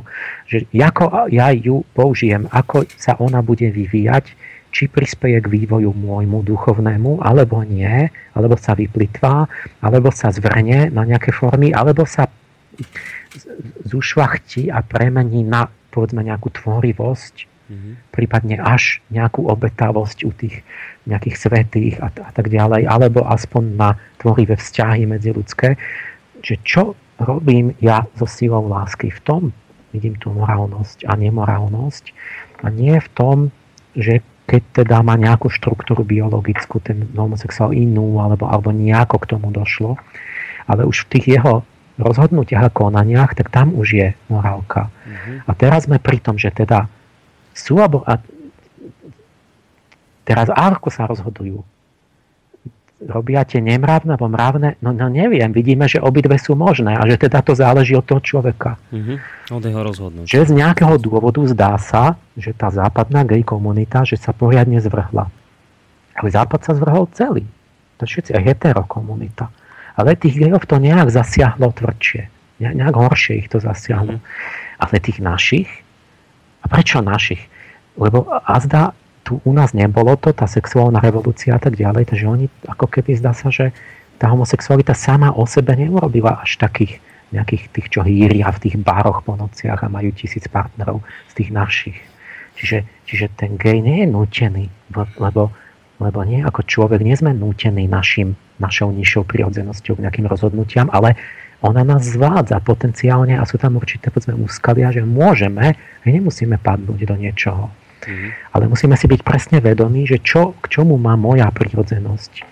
Povedzme, láka, hrozí, zvádza, čo je tam a čo mám s tým robiť, e, keď tá, tá fyziológia, že tie bytosti nosiace svetlo, kde sú? V tele sú svetelné dráhy. A tam tie duchovné bytosti, ktoré sa volali v Biblii, že sú to padlé bytosti Venuše, ten fosforos. Oni v podstate ako keby sa tam po tých dráhach proste pohybujú, ako keby odraz a tá dráha začína tým suprachiasmatickým nukleom v mozgu. To je, tam, kde sa krížia optické nervy nad tým, je malá taká štruktúra, ktorá sníma svetlo zvonka a ona dáva informáciu o svetelných rytmoch epifíze, tomu tretiemu mm-hmm. oku. A tá ďalej ide tá dráha cez hypofízu do nádobličiek až do pohlavných orgánov, kde, kde to svetlo ide až dole vnútorné. A, a my ho normálne vidíme vnútorne to svetlo, ako náhle sa aktivujú tie, tie a tam sa niečo deje, vy vnútorne vidíte svetlo a keď, a keď, keď nie, keď sú vyčerpané povedzme na dobličky, tak máte pocit depresie, máte tmu, úplne vidíte čiernotu vnútri. Tak tam v tom suprachiasmatickom nukleu to je akoby vstupná stanica toho fosfora do, do, do ľudského vnútra. A, a to má každý. A ja mám Lucifera. To keď povie niekto, že jo, Lucifer, to ja nie, to ja som kresťan. No nechá, nevie, o čom hovorí. To, to, tie, tie venušanské bytosti sa na každom tvorivom procese, duševnom, emocionálnom prežívaní sú zapletené vlastne úplne do psychofyzického. To, to vzniklo už pri vzniku človeka, pri tom tzv. páde, že my sme spletení s týmito bytostiami. Ide len o to, že ako to premeníme a vykúpime. Lenže keď ten môj kamarát gay má dvojnásobný počet buniek v tom suprachezmatickom nukleu, no tak má dvojnásobne vstupnú, opornú akoby bázu pre toho fosfora, ktorý ho môže zvádzať. Mm-hmm. Čiže on je na tom inak. A, teraz a nevieme stále, či je to vrodené, alebo či je to výsledok jeho rozhodnutí, že sa, lebo mozog sa mení, on sa síce najviac utvorí prenatálne, ale potom sa mení aj spôsobom života. Fyzicky sa mení podľa toho, že čo podľa zvykov. Ale, ale takto v každom prípade vlastne keď už idem na to jadro morálky, tak už to ani nie je o tom, že či je homo alebo hetero, ale o človeku, ako, ako žije čo robí so mhm. svojou sílou lásky. A začne sa to, teda sa mi to otáča tak, že vlastne tu celá kultúra nám sklzáva k tomu, že strácame hodnoty duchovné a začíname byť nemravní. Takisto tá heterokomunita. Ale som chcel vypatrať ten, ten a nad tým by sme sa mali zamysleť, aj k tým manželstvám musíme prísť, čo teda ohrozuje manželstvo, že či naozaj homosexuáli. E, ale ja som chcel prísť na to rozdielne, na to špecifikum, pochopiť tú homosexualitu. A tak mám pocit, že vlastne nie, že by on, ten heterosexuál, bol ani mravnejší, nejako, že by ho tá príroda, že by on, on ako človek, to závisí od neho individuálne, aj od mhm. toho geja. Mm-hmm. Ale že tá štruktúra, tie podmienky, to, v čom on sa ocitá, akoby psychobiologicky v podstate to robí tým gejom ťažšie. Mm-hmm. Ale o, vôbec to neznamená, že by ich nutilo, pretože najvyšší zákon, a tam teraz som u Michaela Archaniela, bytosti slnka, ten aniel slnka nám dal toho ducha, ktorý je slobodný, ktorý má vládnuť všetkým týmto svojej biológii a tomu astrálnemu telu a ktorý on rozhodne, čo bude s tým robiť, ako to premení. A teraz ten gej má určité jednak obmedzené možnosti, že on ako keby, keď sa vy oddelíte sexualitu jedna od plodenia na jednej strane a od, povedzme, tých duchovných impulzov alebo ľudských vzťahov na druhej, tak ona zostane v medzisfére démonickej, kde toho človeka, kde sa začne kaziť a zničí vás. Ten, ten gej je v tej medzisfére a teraz zoberte, že jemu je zobraný útik, únik, to je heterosexuálová záchrana, že on spadne do splodenia potomka, ktorú sa on nezaslúžil, to príroda ho zachránila. Ten, ten, ten gej nemá únik do toho, že, že, že sa narodí syn. A potom tam vidíte tú vybičovanú sexualitu, ktorá ešte tým, že ženy sú menej, oni majú menej toho fyzického sexuality, oni to majú do, do iného. Pre ženu sex, akože príťažlivý muž je trochu iný, mm. ktorý, ja neviem, že úspešný, ja tak, taký ten, ten že pre tú, pre tú, aj pre tú púdovú ženu, že, že, je, že najsexy je bohatý muž. Nie? Mm-hmm. Keď poďme tú zlú stránku ženy ale ona nemá až tak, ženy nie až tak, ženy nie sú ako ktoré, ale zase tá typická žena není, že až tak ten fyzický sex, že to je také mhm. dôležité. Takže ten muž s tou ženou, tým, že je iná, on sa dostane do akésiho vyrovnania medzi duševnou tým a medzi tým tou, tou jeho viac fyzickou, lebo on je viac vtelený, inkarnovaný. A, a on sa nejak navzájom vyvíjajú a do, vznikne nejaký taký také, také vyrovnanie harmonické. A teraz že dvaja muži, ešte ktorí majú viac androgénov, ktorí nedojde k tomu naplneniu duševnému, že v tom, pri tom vývoji s tou ženou, keď ju milujem, tam sa stále viac zjemňuje vlastne ten vzťah, že tam tá fyzická to vzrušenie odchádza postupne, že sa to premenia na nejakú vnútorný, mm-hmm. ako keby spokojnosť. A, a tí geji sa, sa, sa západní sa, sa klzali do toho, že jeden hovoril, že ako by sme mali všetko a stále viac žíznime.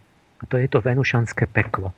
Že vy keď začnete hľadať tú, tú lásku stále viac v tých, v tých orgánoch toho neuroendokrinného systému, tak to ste u toho Lorda Henryho, u toho Lucifera, ale čím viac, tak tým ste smednejší a idete stále viac do fyzického a to vybičovávajú tí dvaja muži medzi sebou až do, do takých divočín a nakoniec je prázdnota nakoniec sa rozídu a vlastne ne, ne, nesmerovali vôbec k láske, aj keď sa im zdalo, že, že je to nádherné na začiatku. Mm-hmm.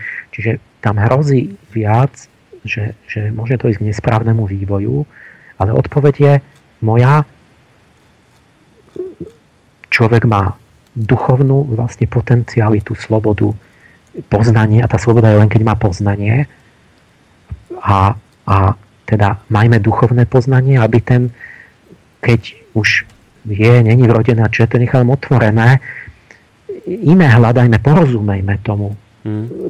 Priznajme, áno, je gej iný, je to tak, to sa tak fakt existujú, e, porozumejme tomu, nájdime, určite existuje cesta, ako on môže s tou svojou psychikou robiť tak, že to nepôjde tým zlým smerom. Len a napríklad, lebo vždy tam je možnosť na rozdiel od zvierat, Čiže homosexuálne zviera, no to, lenže ono sa tým netrápi, lebo nemá tú kognitívnu bolesť, že som homosexuál. Človek má na rozdiel od zvieraťa vždy tú možnosť všetko premeniť na duchovné. Čiže napríklad tá cesta, ktorú intuitívne aj oni sa ňou dajú, že by tvorivý v umení napríklad, alebo tak, a tam nájsť, dať zmysel tomu, že slúžim iným a tak ďalej, takisto je možnosť, ako keď obrátiť, to, čeliť tomu zvodu narcizmu, že obratím tú lásku pre niečo, čo nie je len pre mňa samého, čo je objektívnym dobrom pre iných, pre svet a tak ďalej. A, a tým sa zachránim tú silu tej lásky pred tým, aby ona ma urobila závislým tak, že ešte aj keď viem, že mám AIDS a šírim AIDS a že umrem, že aj vtedy si neviem tú chvíľku rozkoše odopriať. Takže vlastne to, je, to není láska, ale to je potom v podstate jak drogová závislosť alebo niečo také. Že tá láska je možnosť, ako ju ten homosexuál takisto môže zušľachťovať a vyviesť a tým sa stáva vysokomorálnym človekom. Možno, že dokonca, pretože to mal ťažšie, si ho môžeme vážiť viac že niečo... A ja nehovorím, že chcem prúderne zakázať nejaké úplne telesné potešenia, ja vlastne nebudem riešiť detaily, mm-hmm. ale tá veľká kľúčová vec je, že keď lásku nevyvediem duchovne smerom hore k niečomu, čo má transcendenciu, čo má vyššie duchovné hodnoty, tak ona ma zničí. Mm-hmm. A heterosexuál padne do narodeného dieťaťa, ktorého naučí morálke v podstate, ak to neskazí, ale a mnohé iné veci, aj tá žena, že je iná. Niečo, čo vlastne tieto, tá, tá príroda v podstate mm. mám pocit, že naozaj, že také zábradlia odoprela gejom z nejakého dôvodu. My vôbec nevieme ani ma napadlo, že či to tak, my, my teraz ako keby tvrdíme, že to tak proste je. Ja som sa nevedel dopatrať štatistik v minulosti, lebo sa nerobili, nie sú, ale ani v iných civilizáciách, že koľko je gejov v Indii, v Číne, v Arabii. Tam sa to asi ani nesmiete opýtať, lebo však to je protizákonné. A čo keď oni nie sú vždy? A my, ja som zač- na začiatku dal to, to, že s tými lavákmi, mm-hmm. že, že no v stredoveku hovorili, že sinister, laváci, že to sú čudní a že to podozrievali, že majú toho Lucifera a tak a, a a no aká povera, a my teraz vieme, že lavák je predsa normálny. No áno, čak je normálny, ale, ale čo? No oveľa viac je gej. Že medzi lavákmi je oveľa viac gejov. Čiže to vlastne bola pravda. Čiže oni si jednoducho v stredoveku všimli, že keď je lavák, tak skôr niečo. Mm-hmm. Lebo to súvisí s lateralizáciou mozgových hemisfér, tie súvisia s hormónmi pohlavnými a tak ďalej. Čiže vlastne to nejak navzájom prepojené. A teraz o lavákoch. Ja viem, že na, na, pred 100 rokmi bolo 4% lavákov. Za, za pol storočia, v 20. storočí sa to strojnásobilo na 12% na západ, v západnej civilizácii. Takže aj viac gejov musí byť. Čo keď je to priamo úmerné? Čo keď ich bolo 4% a teraz ich je, teraz, teda tých lavákov a že úmerne, že by bolo trikrát viac gejov než pred 100 rokmi. Mm-hmm. A nikto nevie. Vôbec nevie. A toto to, to, to naznačuje, že niečo tam také je. Čiže teraz, teraz teraz špekulujem čisto, čo, keď je pravdivá prenatálna hypotéza, že je to stres matky alebo niečo, a si zoberte, že to práve počas dvoch svetových vojen sa strojnásobil počet lavakov na západe. A možno aj gejov. A, a, ale inde to zostalo na 4%, ja neviem, v Indii. Hmm. A, kde nemali tú svetovú vojnu. Toto je špekulácia, ale, ale povedzme, že možno. Čo keď je to takto? No tak potom to znamená, že oni vôbec nemusí ich byť stále, neviem koľko percent, že sa nemusia rodiť. A že tá naša politika o tom, že to je tretie pohlavie, ktoré príroda chcela a že to tak musí byť a, a tak, že to je možno kompletne milné, že my by sme sa mali priznať tú príčinu, že vôbec jak to vzniká a možno, že oni nemusia a potom sa trápia tým, že sú iní a tak. A, čiže ja vlastne to tak nejako ukončujem, že, že vlastne gej, ktorý má Michaela a to mravné úsilie, mm-hmm premieňať svoju tú, tú, tú impuls lásky, tú atraktivitu, ktorá sa srkatlí aj na sexualite, aj na tele, ale aj, aj že on má úsilie to premieňať na akúsi mravnú tvorbu, užitočnú, v nejakom smere, uh, dobrú. A, a nie sa ide, že oddať, že ide sa vyžívať narcisticky len v tom, v tom proste mm sexe a hýriť alebo tak, tak ten je môj brat. To je môj brat, lebo je v rovnakom zápase so mnou a na strane Michaela. Mm-hmm. Tak ja s ním budem spolupracovať a beriem ho do spoločnosti. No, tak skúsime... A heterosexuála, ktorému je všetko jedno, ktorý sa vysmieva hodnotám, ktorý mm-hmm. si sebecký povie, že ja budem iba tu hýriť a mňa nezaujíma a čo, tak ten není môj brat. To, to, tým skutočne nemravný viac. Mm-hmm. Tak skúsime teraz, pán Páleš, prakticky. Napísal nám totiž to poslucháč uh, takýto mail, že zdravím, ja som tiež homosexuál, ale používam označenie gay a musel som sa zmieriť s tým, že budem do konca života sám.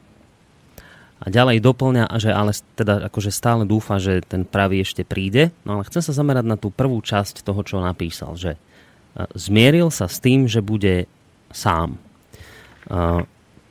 toto môže byť cesta? Toto, toto ste sa snažili povedať, že, že tak, takýto homosexuál, že akože odoprieť si tie, ja neviem, telesné slasti a radosti a, a hedonisticky sa odávať uh, stále nejakým tým homosexuálnym skúsenostiam, že toto je pre homosexuála cesta, pochopiť, že ostane radšej sám? Ja som ne, nepochopil ho, lebo hovorí, že sa zmieril, že bude sám, ale že čaká na partnera no. ideálneho. No. Tak to znamená, že len neverí, že ho nájde, ale že ho chce nájsť, že nechce byť vlastne sám. Asi alebo, tak. alebo je katolík a uložil si to ako mravné cvičenie, že, že lebo církev vlastne hovorí, že to síce ešte nie je hriech, lebo to, tá biologická dispozícia, že to je iba pokušenie, ale že keď to naplníte činom, tak je to hriech. No, áno. Tak neviem, či to takto myslí, že či len nenašiel partnera, alebo či si myslí, že jeho povinnosť byť sám. Tak môže nám to ešte priblížiť, ale, ale skúsme ostať pri tej ja, prvej časti možno tého ja, vety. Ja som, ja som sa trochu vyhol tej otázke, lebo som chcel preniesť, že čo majú robiť fyzicky oni. No. Uh, chcel som preniesť vlastne dôraz na iné niečo podstatné a to je ten vyšší zmysel lásky, pri ktorom si myslím, že ako vedľajší produkt sa táto otázka tej fyzickej sexuality e, vyrieši sama alebo sa zmierní, pretože sa prenesie totiž tá, tá, tá láska, keď je, nemôže sa vyvíjať, ak som povedal, v tom správnom vývoji, tak ona vtedy sa stáva, že závislosťou a stane sa tá posadnutosť sexom, ktorá je typická pre, Západ teraz za Ameriku, že je pornografická vlastne revolúcia. Že, že, lebo, lebo tým, že sme zrušili duchovný rozmer človeka a sme zahatili ten vertikálny rozmer lásky, tak ona, vlastne tá mohutná sila vráža do tých dolných orgánov sexuálnych a ľudia sú posadnutí tom, tým having sex a, a čiže tam je riešenie. Keď, keď máte to potlačenú, že, že tak tam, tam, neviem, či tam je nejaká rada. Tam sa ťažko radí hmm. potom. tam, tam, tam, to je, tam to buď potlačujete a máte neurózu, alebo sa tomu oddávate a, a mhm. zomrete na AIDS a tak neviem čo. Takže tam treba porozumieť tomu a nájsť znova tú duchovnú dimenziu a mm-hmm. tam mhm. potom, či už je to hetero alebo homo, pri tom správnom vývoji, potom ja by som to nechal na, na ňo samého, mm-hmm. na toho človeka. Že to, lebo však mňa intimný život ani heterosexuálov, môjho suseda alebo niečo, pokladám za jeho súkromnú vec a nestaram sa, že či praktikujú niečo mm-hmm. v mhm. posteli. A, takže ja už potom mám dôveru v toho človeka, že už, však už niečo robte, čo chcete. Mm-hmm. Keď už je niekde inde ťažisko ako keby celej tej psychiky a keď už to nie je nutkavá závislosť, že, že vlastne to vháňa do niečoho, akoby tých ľudí tá, tá neuspokojená sexualita. Mm-hmm. Dobre, čiže, čiže som to pochopil tak, že hovoríte, že samo o sebe len nejakým spôsobom abstinovať a vyhýbať sa nejakým vzťahom, to ešte neprináša to, to, že to nie je ešte riešenie, že skôr je riešenie pre takého čl- človeka, ako povedzme náš poslucháč, to keď si nájde nejakú oblasť, ktorá ho bude presahovať ktorá bude nejaká, ako hovoríte, tá transcendentálna a, a bude vlastne jej venovať všetku svoju aktivitu a potom sa vlastne to jeho nutkanie, povedzme aj k tým fyzickým právom, ako keby nejak zmierni tým? Ja vidím vždy tú tretiu cestu, ktorú zabudáme, že tá, do toho ducha vertikálne, že len z pocitu víny cirkevnej výchovy, že budem, že nesmiem a potlačať, no to bude nejaká vytesnená neuróza alebo mm-hmm. niečo alebo to vydrží, ale bude nejak, proste vždy nejaké následky. A, čiže nie je to potlačenie dogmaticko nejaké ano. tradičné, ale nie je to ani ten americký liberalizmus, lebo to, to proste končí takisto zle a rozkladom osobnosti. Mm-hmm. Čiže tu musí byť tretia cesta, kde je správny vývoj, kde, kde by som povedal, že áno, to, že oni majú moc teda fyzicky nejaké obmedzenia, alebo že to není tam správne dané, tak by to skôr bolo, že asi viac musia premeniť tú sexualitu do niečoho iného. Mm-hmm. Dobre. Ale, ale už ja proste uh, to je už na nich. Proste tam, tam lebo ja už to, to, ne, to, to už ten, ten človek, keď, keď sa správne rozvíja, tak on už si nájde, ja by som povedal, že však ja, ja neviem, jak to majú. Možno mm-hmm. môžu mať krásne priateľstvo, kde bude nejaká nežnosť a, a nemusí tam byť proste a môžu si byť, že, že niečo také vznikne, proste to už je na ich tvorivosti, mm-hmm. ale uh, stačí tak. Hej, dobre. Tak ideme si zahrať takú jednu zalúbenú pesničku, ktorú sme už e, v tejto relácii kedysi hrali v minulosti a po nej sa posunieme do tej záverečnej časti, kde samozrejme môžete už aj vyreagovať, ja nejaké tie maily prečítam, e, ktoré ste nám poslali a môžete posielať na studiozavinačslobodnyvysielac.sk a ktoré nám môžete písať aj na Facebooku. A takisto vám dávam už do pozornosti je telefónne číslo 048 381 0101, na ktorom môžete položiť Emilovi otázku či už vzťahujúcu sa k tejto našej dnešnej téme alebo aj k niečomu inému, čo vás bude zaujímať, ale myslím, že by bolo asi lepšie, keby sme ostali pri tej téme, ktorú aktuálne riešime, pretože je tam ešte niekoľko otázok, ktoré uh, sú na jazyku a treba ich nejakým spôsobom zodpovedať, takže po pesničke sa k ním dostaneme.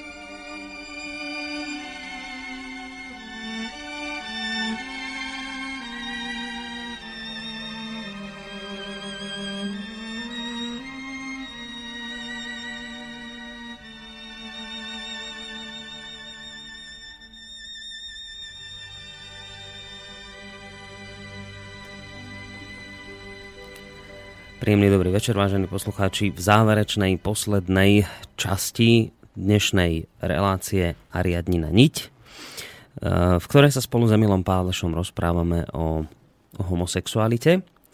A ja som spomínal, že teda pôjdeme aj k vašim otázkam, len ešte predtým, ako budem čítať vaše maily, si neodpustím jednu vlastnú. Eh, keď sa vrátim k tomu, čo ste rozpravili pred pesničkou, ohľadom morálnosti a nemorálnosti, že my teda nemôžeme až s takou jednoznačnosťou povedať, či je morálnejšie byť heterosexuálny alebo homosexuálny, lebo aj heterosexuálne zameraný človek môže byť ďaleko nemorálnejší svojim správaním ako, ako cnostný homosexuál. No a tam ste pekne vysvetlili tú jednu vec, že ale heterosexuáli majú jednu takú obrovskú výhodu, ak to takto môžem zjednodušene povedať oproti homosexuálom, a síce tu, že sú e, postrčení k tomu, že sa im e, rodia deti. A tým pádom dovtedy je ten ich povedzme často a nedokonale zlechápaný rozmer lásky zrazu tým narodením dieťaťa dostáva úplne iný, ako keby ten hlbší rozmer a vlastne dieťa potom takéhoto človeka zachráni pred zničením tou samotnou láskou. Keby, keby sa tá láska nevyvíjala, neposunula do tej inej polohy, ale ostávala v tej narcistickej, tak to človeka má tendenciu zničiť rovnako aj heterosexuála. Ale spomínali ste, že tým, že sa mu to dieťa narodí, tak bývajú títo ľudia zachránení. No. A homosexuálom sa deti nerodia, čiže v tomto smere sú na tom ďaleko horšie. Ale je tu otázka, dosť široko diskutovaná v týchto dňoch a tá otázka sa týka adopcie detí homosexuálnymi pármi. A teraz sa chcem opýtať, že ak platí, že dieťa môže byť istou formou záchrany, platí toto aj v prípade homosexuálov? ktorí by potom na základe tohto, tohto mohli povedať, no veď vidíte, tak práve preto my máme právo si vlastne adoptovať deti, aby sme mohli ten náš, povedzme často stupeň nedokonalej lásky posunúť k čomu si hlbšiemu. No, čiže teraz ten už politicko-pragmatický záver, že ako filozof to mám dotiahnuť, že čo teda navrhujem politicky, že či adopcie a manželstva. No. Hm, o tom sa bavíme teraz Áno. v spoločnosti. Tak, uh, pretože v prirodzene v tom heteropáre prídu deti a tak, homosexuáli nemajú deti, v podstate nemajú mať ako, aj keď niektorí majú deti, pretože sú bisexuáli a boli ženatí a tak, a to je v podstate iná okolnosť. Ale mohli by povedať, no dobre, ale veď aj niektorí muž so ženou sú neplodní, ne, nemôžu mať deti, tak jak my, a tak si adoptujú. Tak, tak aj my si adoptujeme. No. A to adoptované dieťa teda, že tiež mm, môže mať k nemu vzťah a tak a, a môže byť, nemôže byť tým faktorom. A, je, hm. Čiže otázka je, že um, majú to byť manželstva a majú si adoptovať deti. Teda um, dospelí majú právo na dieťa, sa hovorí, ale, ale naozaj dobrá otázka je, že a má dieťa právo na rodičov? Má, má nejaké práva voči rodičom? Že má právo napríklad heterosexuálne dieťa žiť v heterosexuálnom prostredí, mm. vychovávané, alebo nie? Ja, ja som sa pokúšal už na českej konferencii dať takú predbežnú odpoveď. A ja to chcem uzatvárať. To je ťažké všetko. To je, to je jednoduché povedať, že takto. Zase som sa skúšal z tých štatistík a faktov. Štatistiky som zistil, že sú všelijaké proste pokrivené a nezmyselné a proste, že tam jedni majú LGBT agendu, tak štatistiku, že vlastne v tých homopároch, že sú veľmi mhm. dobré na tom tie deti, že fajn. No a potom zistíte, že vlastne to neboli muži geji, ale že to boli 92% ženy lesbické. Z toho polovica boli biologické matky tých detí, že boli čiastočne vychovávané aj tie prvé roky v heterorodinách u tých svojich skutočných rodičov. Čiže nebolo to, nenašiel som štatistiku, že by naozaj teda úplne cudzie dieťa dali dvom gejom a že ako to je výsledok po 20 rokoch jedno vieme, že najlepšie sa dári deťom v tých klasických rodinách, čiže kde je jeden muž, jedna žena a to sú biologickí rodičia toho dieťaťa a majú sa radi a to dieťa je stelesnením ich lásky. Mm-hmm. To vieme, že tie deti sú najinteligentnejšie, najzdravšie, najväčšie úspechy v školách, najväčšiu potom v živote, kariéru a tak ďalej. Čiže mm, určite ten, ten, je tu nejaký ten vzor toho klasického manželstva, ktorý prakticky dáva najlepšie výsledky. A otázka je, že či teda dovoliť aj niečo iné, lebo, lebo však ten, ten vzor, to vzorné manželstvo tiež plní málo ľudí No. Hlavne od nedávna máme, že sa polka rozvádza a tak žijú všetky, že jeden rodič s dieťaťom a sa rozídu, pohádajú ako to je, alebo mm. sú, mm, proste majú nejaké konflikty v rodine, alebo že sa teda poženili inýkrát a ten, už to nie je to biologický rodič, ale nový a, a tak ďalej. Čiže tí heterosexuáli tiež majú všelijaké nielen tie vzorné, ale aj tie pomotané manželstvá a tie deti potom nemajú tie ideálne podmienky a je to všelijaké. Tak nemohol by teda homosexuálny pár, keď slušný a takto, že, že nemohli by v niektorých mať lepšie podmienky než tých, tých, tých povedzme, zlých heterosexuálnych manželstvách. Mm. No to je možno, že aj áno.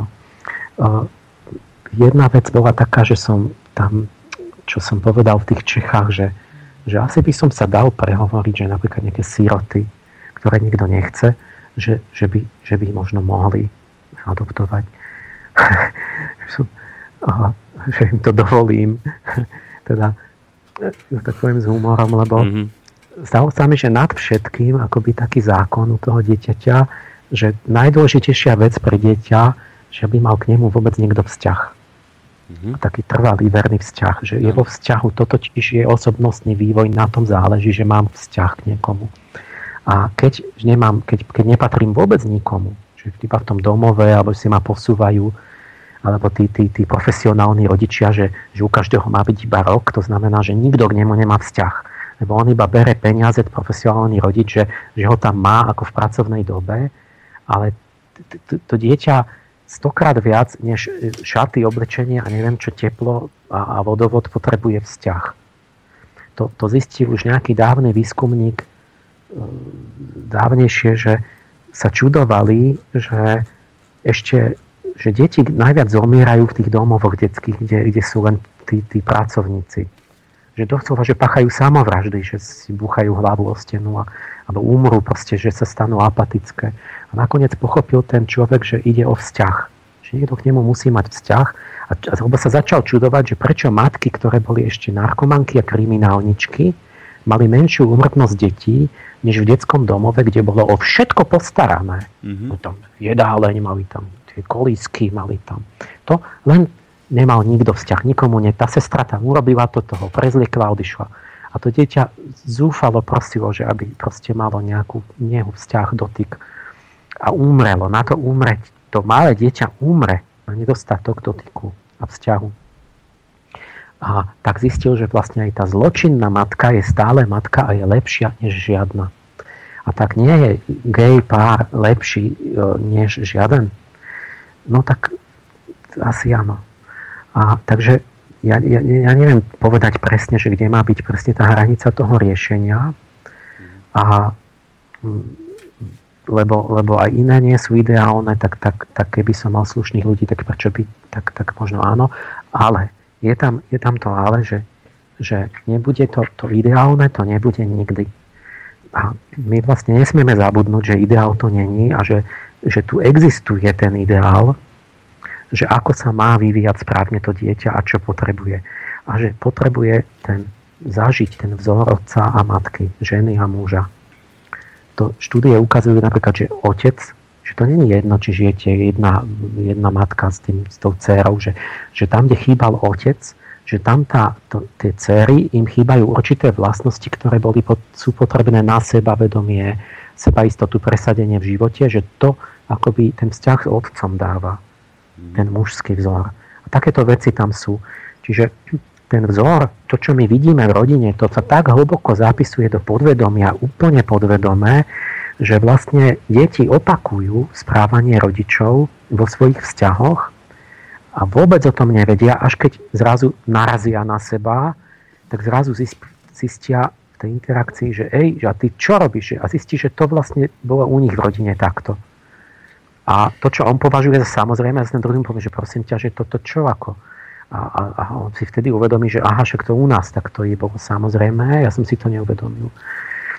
To má taký vplyv, že napríklad, keď vidíte vašich rodičov sa rozvádzať, ste z rodiny, ktorá sa rozviedla, zase štatisticky. Štatisticky platí na priemer nevedomý, čiže keď ako náhle zapašu e, duchovné vedomie a rozhodovanie, tak na vás nemusí žiadna štatistika platiť, ani na toho geja, ale 90% ľudí duchovne nežije, spí. Oni majú dušu a duch tam spí. Čiže oni sú iba, sa s nimi niečo deje. Oni nie sú páni svojho života. A tie vzorce jednoducho sa v tom väzu, to ide. Takže keď ste z rozvedenej rodiny, máte dvojnásobnú šancu, že sa rozvedete. Mm-hmm. A keď ste obaja z rozvedenej, tak trojnásobnú.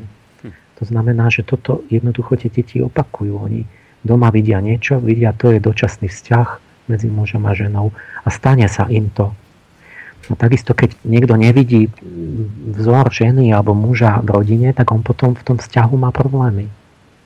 Že on vlastne nie, sa mu na, narúša pre mu to vzťah s tou jeho budúcou manželkou alebo mm. manželom. Takže treba povedať, že mať v rodine, kde nevidí tu, ten klasický vzťah a je to heterosexuálne dieťa, nie je ideálne. A nedá sa to dávať nároveň, že to je to isté, že to je, mm-hmm. že to, že to je v poriadku. Nie je to ideálne, ale veľa vecí nie je ideálnych a my aj tie neideálne robíme, takže len ja by som o tom, že v žiadnom prípade nestrácať tú predstavu toho ideálneho manželstva, o, ktorá, ktorá je akýsi vzor, alebo teda ano maxima hodná usilovania a netvrdiť, že tie ideály neexistujú. Mm-hmm. Takže to, samozrejme. To podľa mňa už je jednoznačná chyba, lebo potom už pôjdeme dolu vodou akože voľným pádom. Ano. Takže ja by som odpustil že nedokonalosti a že to nemáme vždy ideálne, ale robiť z toho princíp, tak to je, tá, to je mhm. chyba. Tak, tak tu už o niektorých veciach sa viem vyjadriť, že si myslím, že je to tak. Čiže ja keď som Olgu Pietrichovú, ja som raz bola pred rokom diskusia, keď to začalo, a ona zrazu hovorí Olga, že, že heterosexu... Čo, počkajte, že rodina nie je v kríze. Že není žiadnej kríze rodina. Ja sa tak pozerám, že čo hovorí, o čom, čo, čo, čo, jak to myslí, zrazu som nejak nechápal. Mm-hmm. Že, čo, čo nechápem? No. A ona potom hovorí, že, že iba heterosexuálny vzťah medzi mužom a ženou je v kríze, ten sa rozpadá, že rodina nie. A zrazu som pochopil, že ona predefinovala pojem rodiny, že to je jeden osamelý rodič s dieťaťom alebo s deťmi. Že to je rodina. Tak nejak to musela myslieť. A tak ma pichlo pri srdci, hovorím si, dokiaľ ten zvrat, že vlastne ona zrazu používa slovo v inom význame a ja o tom neviem. Mm-hmm. Čudujem sa, že prečo rodina není v kríze. Takže toto je, toto je to, že to je predefinovávanie hodnot, a, a tu, tu je nejaké jadro, že ja, ja, ja nechcem ja určiť to, to, to nie určiť ten fakt diskus, ten dialog, a to, ale dialog s úsilím o poznanie, že kde majú byť hranice čoho, tuto, ale do ktorého ja môžem prispieť, ale ja vidím jednu vec, a toto viem, že to určite chyba. Ja neviem, ako presne to má byť s gejmi, ale viem, že čo nemá byť v tom dialogu, tie, tie, tie, tie cnosti a tie princípy toho dialogu. Tu, tu, tu tie dve strany, tá liberálna a konzervatívna sa bavia ako keby o koze a o voze. Mm-hmm. A tvária sa, že nechápu, že ten druhý hovorí o inom. Ale to ich povinnosť sa baviť aj o tom, o čom hovorí ten druhý. Čiže liberáli to pro-choice ako keby len o slobode že, len, že my chceme len slobodu, len voľnosť, že nech si vybereme, že, čo, že nech, že každý nech žije ako chce a tak. A, a tí, tí konzervatívci a tí konzervatívci tí sa bavia o inom niečom. Oni sa bavia o hodnotách, ktoré sú piliermi spoločnosti. Mm-hmm. O tom sa chcú baviť s tými liberálmi. A liberáli sa tvária, že ale oni sa nebavia, že diskurs nie je o tomto že to už len sloboda, že my sa nevieme, či je dobré alebo zlé, že čo.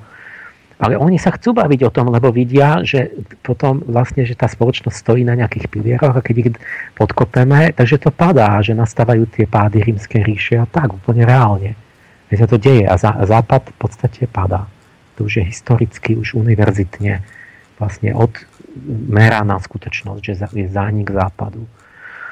A Čiže my sa musíme baviť, to nie je pravda, že tí liberáli hovoria len o slobode. Oni navrhujú zmeniť pojmy, zmeniť hodnoty. A, a tí, čiže tá konzervatívna strana, tá církevná, sa musí baviť s liberálmi. Ona sa má baviť o tom, že ak o tej slobode, mm-hmm. Lebo veď neslobodná spoločnosť nie je dobrá, potom ľudia nie sú motivovaní, sú netvoriví, nespolupracujú, sú nešťastní a tí liberáli sa s konzervatívci musia baviť o obsahu, o obsahovej náplni tej slobody, o tých hodnotách. Čiže obe strany sa musia začať baviť o tom, že ako my zistíme, čo je dobré a čo je zlé a ako to má byť. To je to, čo ja robím a čo navrhujem, že ja chcem zistiť tú pravdu, že, že jak, jak zistíme, čo je, čo má byť, čo nemá byť, je dobré, zlé, mravné, nemorálne, čo prispieje k úpadku mm-hmm. rozvoju spoločnosti, ten obsah. Jak to zistíme? Čiže keď je tu niečo, čo je dogmatika, že je to tradícia, ale je to možno zlé, treba to zmeniť a dať slobodu v tom ľuďom. Mm. Ale keď niečo je hodnota a my povieme, že v mene slobody my to podkopeme a potom sa zrútime tu, že nič nebude fungovať už v tej spoločnosti, tak sa musíme o tom baviť, že ako to zistíme. A tu tie dve strany sa bavia tak politicky, a to ma rozčuluje, že oni akože sa nebavia o tom druhom, oni ako rovno vychádzajú z toho, aj pri tej gender a LGBT diskusii, že, že, že proste kto tuto niečo pochybuje, tak je homofób. Ale veď oni, ja, kde už oni došli k tomu záveru, že tie hodnoty, čo oni presadzujú, sú tie správne. A nejaký katolík si myslí, že to je nemravné. A možno má predsudok. Ale musíme najprv sa baviť o tom, že ako to teda je, a až prídeme na to, tak potom sa budeme baviť, že teda je to útlak a že to má byť a nemá byť. Ale tu sa vychádza z toho, že automaticky tie ich hodnoty musia byť, mm-hmm. že, že sú už akoby nejak odobrené, odsúhlasené a že teda je všetko diskriminácia, že to není dovolené a že jak je to možné a tak ďalej. Mm-hmm. Veď sme sa ešte nerozprávali o tom, že čo je dobré a čo je zlé. A oni nenavrhujú iba slobodu, lebo ja keď predefinujem pojmy, pojmy niekto môže individuálne niečo si robiť, ale štát a chcieť od štátu, a to je ten nový rozmer, aby predefinoval pojmy v oficiálnych proste ideáloch, pojmoch, v zákonoch a tak ďalej, v, v, v jazyku, vlastne v slovníkoch predefinovať pojmy. Pojem je spoločné vlastníctvo celej spoločnosti, je to ten svorník, ktorý drží spoločnosť pohromade. Čiže ja, to nie je, že ja si chcem slobodu pre seba, ja nutím vlastne toho iného, aj toho katolíka, aj toho heterosexuála, aby on prijal to, že je to takto a že toto sú správne hodnoty a že takéto majú byť pojmy. Hmm. Čiže ja vnúcujem tým tie nové hodnoty a preto sa musím baviť s tým druhým, ktorým vnúcujem, že či sú správne. A musíme dojsť ku koncenzu. A nie hovoriť len, že musí to tak byť, lebo my chceme. Hmm. Čiže s manželstvom tiež je tam, to je také, že no. ako keby sa, že my chceme len rovnoprávnosť a, a, a, a pritom a väčšinou sa nepriznajú, že, ale niektorí sa priznajú, ako napríklad ten Michelangelo Signorile, ten rovno povedal za LGBT, že inštitúciu manželstva definovať úplne novým spôsobom, teda nie žiadať právo na manželstvo ako spôsob väzby na spoločenskú morálku, ale oveľa viac vziať mýtu Nimbus, ako tomu mýtu na manželstva a prastarú inštitúciu postaviť na hlavu. Prevrat, ktorý geovia a lesby môžu podniknúť, je úplná zmena ideí rodiny. Čiže tam vznikajú obsahové otázky, nie, že vy máte, môžete byť, tak my chceme, tak nám to bez debaty dajte.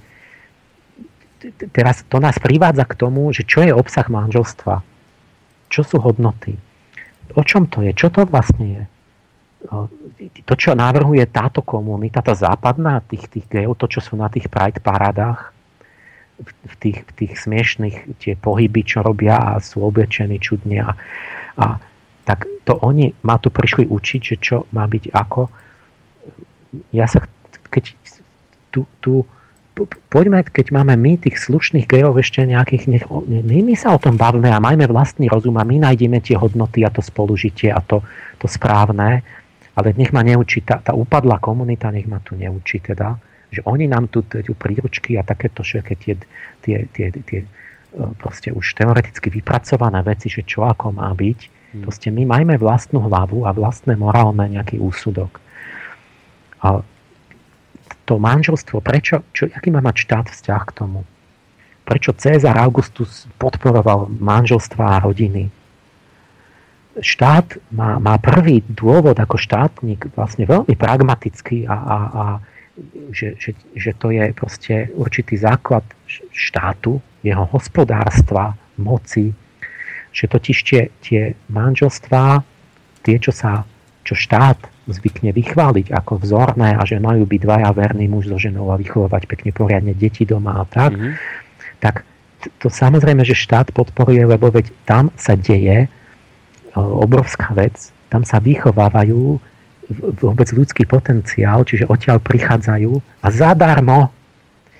Úplne všetci, jak tu sme, tí, všetci tí obyvateľia, čiže tam vyrastajú, vzdelávajú sa, vychovávajú, učia sa jesť, chodiť základným normám a, a tak e, všetci, čo budú prevezmú spoločnosti funkcie a budú vojaci, úradníci, pracovníci, ja neviem čo, to všetko rodina dodá a zadarmo to sú, si predstavte, že by to štát mal zabezpečovať, to je astronomická suma, to sú, to sú kvintilióny dolárov, toto je nezaplatiteľné. Keby zlyhala inštitúcia takáto tej rodiny, aby ste mali platiť profesionálnych rodičov 7 miliardám ľudí, mm-hmm. tak by ste sa nedoplatili, to by sa galaxia musela pozvierať na to. Čiže tu sa deje niečo obrovské v tých rodinách, čo, čo je štátu, ako keby zrazu mal v rozpočte naozaj tie kvadrilióny, alebo neviem, koľko by som to, to sa nedá spočítať. A samozrejme, že to potom musí a mal by podporovať a že dá nejaké aj finančné, aj zákonné ochranu výhody, lebo však on dostáva 10 tisíc násobne viac.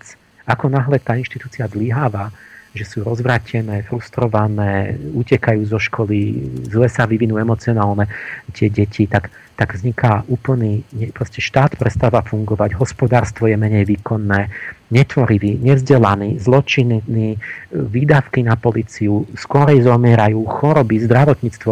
To je proste nekonečné, čo, čo sa deje, ako náhle narušíte tú, mm. toto. Dobre, teraz vás len trošku, len trošku Čiže, vás pre... Len, Áno? Chcel som vás len trošku prerušiť, lebo máme poslucháča na linke, aby teda dlho nečakala, aby sme dali... Aby som len to dokončil no, všetko, že čo dobre, poviem iba... k tomu manželstvu. Uh-huh. Že toto je, je veľ, veľký zmysel, prečo, prečo tú, tú klasickú rodinu ten štát podporoval a teraz my sa musíme pýtať, že a náplňou toho teraz chcú predefinovať toto, že čo budú, tu sa posunuli hodnoty, že to, čo je to gay partnerstvo, kde je teda, že sa má zmeniť na na voľný sex, že vlastne namiesto sexuálnej vernosti je sociálna vernosť, čiže mám pevného partnera, mám, áno, ale to nie je sexuálny pevný, to je, že mám ľubovoľne iných jednorazových partnerov popri tom, ale žijem hlavne s tým jedným a tak. Že keď, keď toto sa zmení, aj ten pojem, aj tá vernosť, alebo toto, tak, tak ide o toto, alebo nejde o toto, alebo čo je manželstvo, toto nemá, to má dôvod štát podporovať? Nemá. Čiže prečo, ale čo sa tuto deje? Že prečo to, to, to, to gejovia ohrozili manželstvo? My, to manželstvo sa rozpadá tým celkovým úpadkom, tým, že sme strátili vôbec duchovný rozmer spoločnosti. To, to je, my sme si sami, sme si úplne, všetko sme si ohrozili. Mm. A teraz táto debata o tom LGBT je vlastne taký príznak vystúpil, že vlastne ktorý nás, nám signalizuje, že, že my sme úplne zabudli, že čo to manželstvo je, že my tú definíciu už nemáme. A teraz, keď sa zrazu pýtajú, že a prečo oni nie manželstvo? Prečo, prečo my nie? V čom je rozdiel? A ja, ja hovorím, no, no tak teraz už v ničom. Keď už tá inštitúcia manželstva upadla, no tak teraz už v ničom. Teraz už sú aj tie heterosexuáli takí, že už, by, že už to je len, že jedno hovorím, že my nezabudnime, že tu bol. My sme na ňo zabudli, tak sa na ňo rozpomeňme, že tu bol nejaký ideál, že manželstvo kedysi čosi znamenalo a že to bola sviatosť. A sviatosť to bolo prečo? Nie preto, že tam sú rozkoše alebo niečo, alebo že proste si chcem žiť nejako, alebo že to mám daňovú úľavu pri hypotéke, keď mám partnera, alebo ja neviem čo. Proste to bolo sviatosť preto, že to malo ten tretí, ten duchovný rozmer, že tam sa bral muž a žena a Boh v tom trojuholníku, že, že, že tam dominovalo, že oni si vzali nielen, že výchovu dieťaťa, ale že to bolo tú transcendenciu, že to slúžilo niečomu, že oni nejakým ideálom, že boli národovci, že, že pre štát, pre, pre krajinu, alebo vlastenci, že, že proste tam, že, že tam bol to rozhodnutie byť, byť verne s tým človekom na to, aby som sa s ním išiel životnou cestou a urobil môj duchovný vývoj s ním. A toto, čo bol pôvodný, prečo to manželstvo, to skutočné manželstvo je sviatosť. A keď to idem vynechať, že to je len konkubinát pre finančnú výhodu a nejakú bezpečia dedenie mm-hmm. bytu, a, a, ale že spím s kdekým a vlastne nemám vzťah k tomu človeku, len, len mám tú, tú erotiku, mm-hmm. tak to nie je manželstvo. Ale my si toto musíme ujasniť aj tí heterosexuáli, že čo vlastne bol zmysel a náplň manželstva. Mm-hmm. A potom ja mám také, ja mám vtipné riešenie politické. Ja navrhujem, že, že nie, že gejom nedať manželstva, nie, len, že im nedať. Ja by som to zakázal heterosexuálom tiež. A budeme si rovní, nebude diskriminácia. Mm.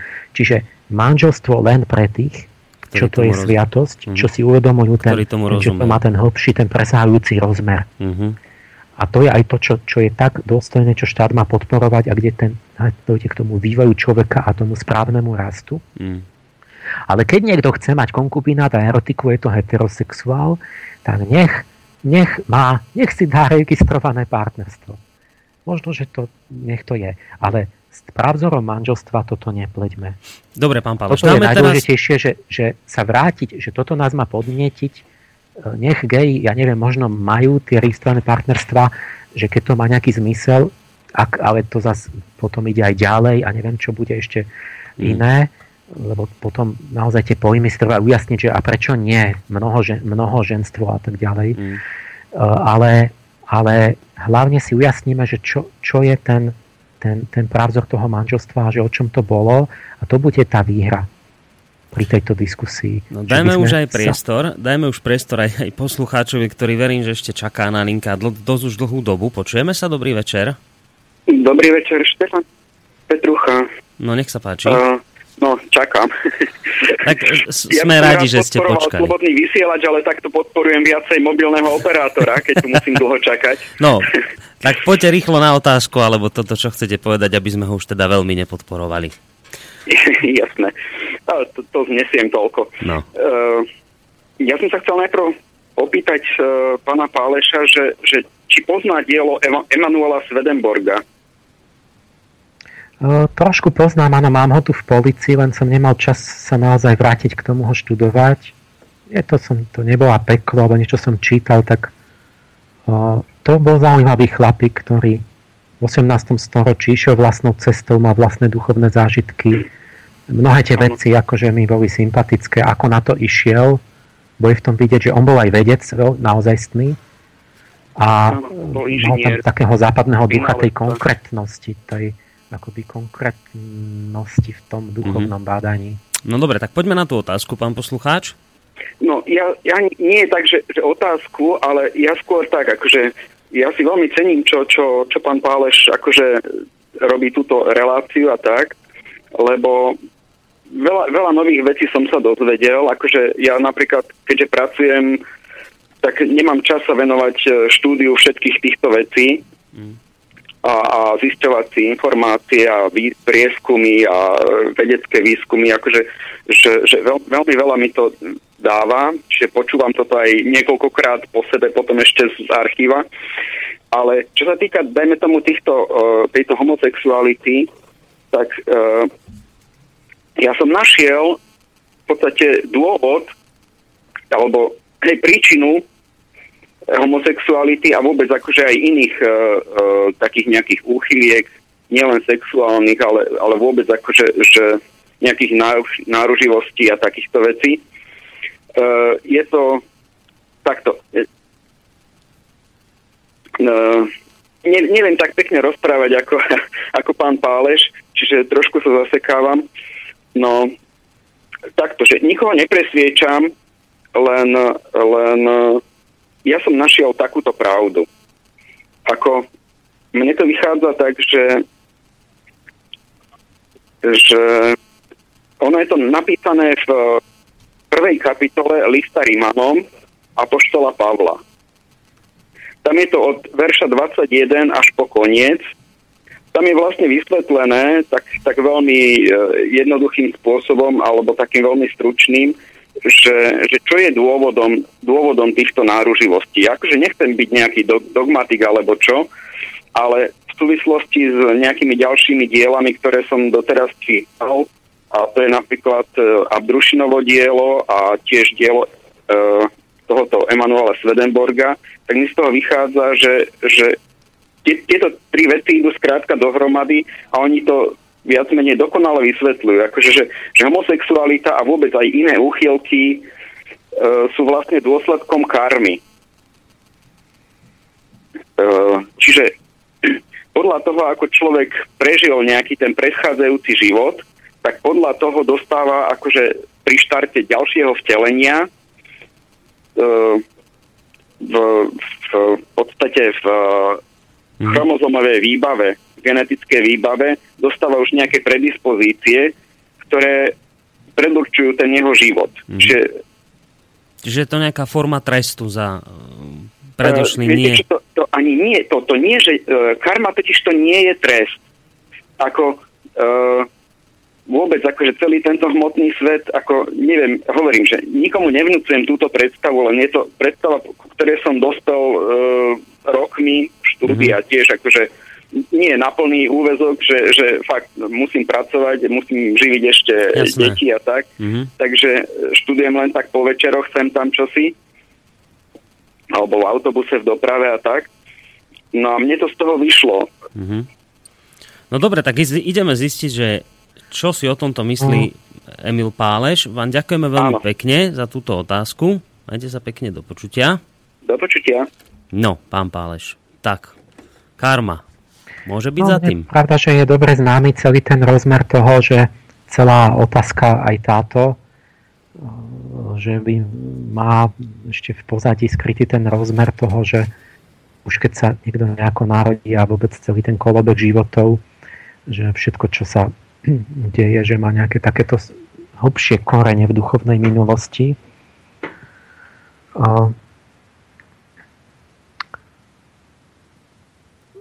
Moc, ale som ja akože u tých auto, ja u Svedomého Borga neviem, čo o tom hovorí, lebo som moc som ho mal, malú časť preštudoval. Mm. U, u Andrušina je tam, ale nie, neviem, či to je priamo, tam je o tých prevrátených dušiach, že akože sa ženské duše narodia v mužskom tele a tak on mal na to určitú koncepciu, ako to on vysvetloval. Ja som sa vyhol a som to nechal, som sa nedotkol vôbec celého tohto rozmeru, lebo uh, jednak ne, nemám pocit, že som tak ďaleko, aby som sa vedel tak, tak, tak že by som vedel povedať, že aké sú tie konkrétne súvislosti mm-hmm. potom toho homosexuálneho narodenia, ako to súvisí s čím presne a aký zmysel to má vo vývoji, lebo to, to, to má dve stránky, to môžeme ako trest to môžem brať a môžem to brať ako a to druhé je mhm. samozrejme zmysluplnejšie, že Boh netresce, ale že keď je to nejaký duchovný, vlastne tie zákony sú tu pomocou na to, že sa vyvíjam tým, že sa narodím nejako, tak mi to pomáha akoby dopracovať určité nedostatky v mojej tej väčšnej bytosti, ktorá sa vteluje. Mm-hmm. Ale ja, pretože neviem, neviem jasne vyložiť túto otázku, že ktoré presne súvislosti by to boli, a takisto by som potom nevedel pred posluchačom ako keby nejak to dať do takého výkladu alebo kontextu, aby on, on nejak si mohol urobiť o tom vlastný úsudok. Mm-hmm. Dobre. Že tak... ja potom takéto intuície, ktoré fakt už by ten posluchač nemal vôbec žiaden záchytný bod, že by to bolo čisto mm-hmm. na tom, že poviem, že to je moja jasnovidná autorita, tak ja už potom také nehovorím vôbec, lebo to je už potom ten posluchač, že je taký vydaný mm-hmm. na pospas, že môžeme iba veriť alebo nie. Ale to som nechal otvorené. Dobre, dobre, tak to sa je teda... tiež náročná otázka, že ešte povedať, že ten homosexuál si sám za to môže, lebo mm. niečo robil, to, je, to sú teda uh, už asi by mal Dobre, tak ono vlastne sa nemusíme teda nejak extrémne touto otázkou teda hlbšie zaoberať a, a, a meškať, lebo už aj tak máme len pár minút do konca relácie. Ja som sa chcel ešte spýtať, tam ma zaujala jedna vec, keď vy ste hovorili, že jednak tí konzervatívci si bránia tú svoju pravdu, na druhej strane liberáli a že teda oni by sa mali nejakým spôsobom si sadnúť za jeden rokovací stôl a konečne nájsť nejakú spoločnú reč.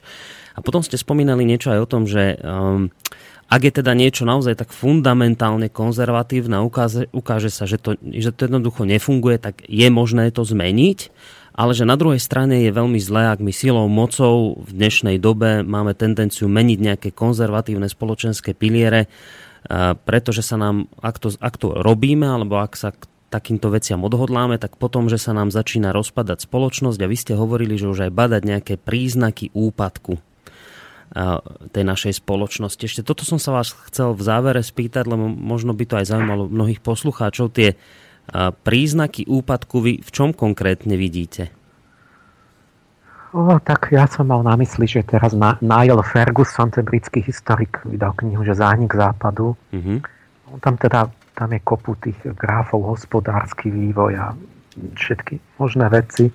Že ako sa úplne mení teda s porovnaním s pred 100 rokov, keď Západ bol kultúrny, v podstate ako keby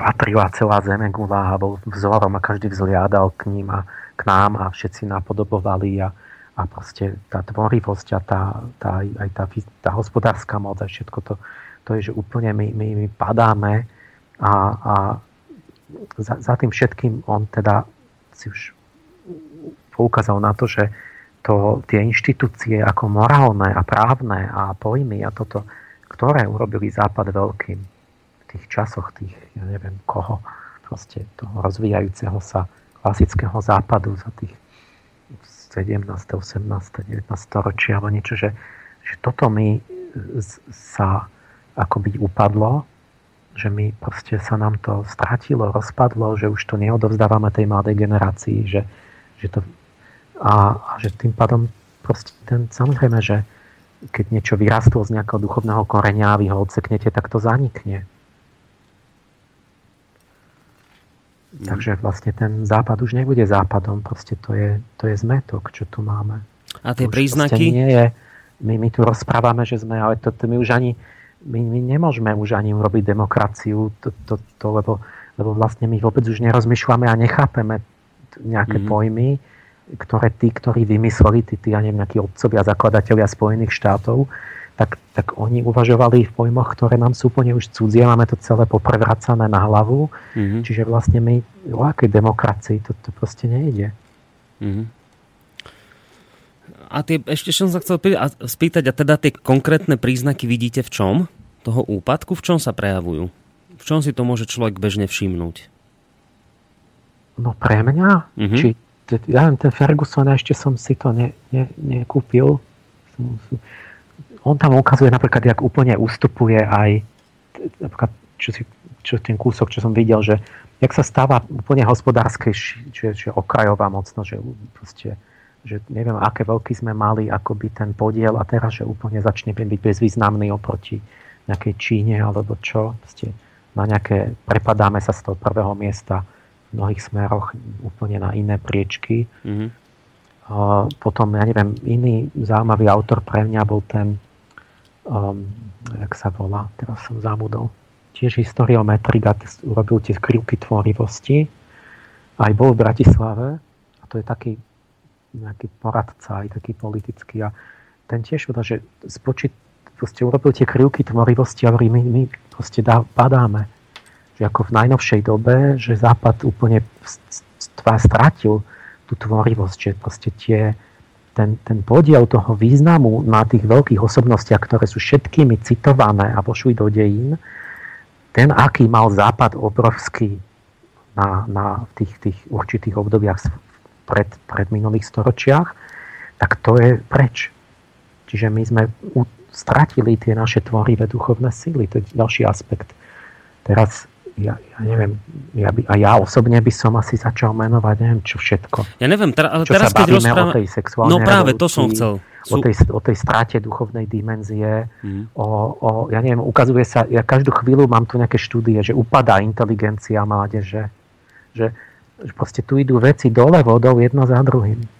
A keby sme ostali v tej oblasti, ktorej sa dnes venujeme, teda sexuálnym menšinám, tak badať to aj v tomto prípade nejaký úpadok, že ja neviem, že sa teraz začíname významnejšie venovať práve týmto oblastiam a to by mohlo byť jedna z príčin úpadku spoločnosti, že ja neviem, že v starovekom Rímu, Ríme, keď sa stala taká situácia, že sa začali sa zaoberať sexuálnymi menšinami prioritnejšie ako e, tým väčšinovým obyvateľstvom, tak to bol príznak úpadku spoločnosti? Badať to napríklad v tomto?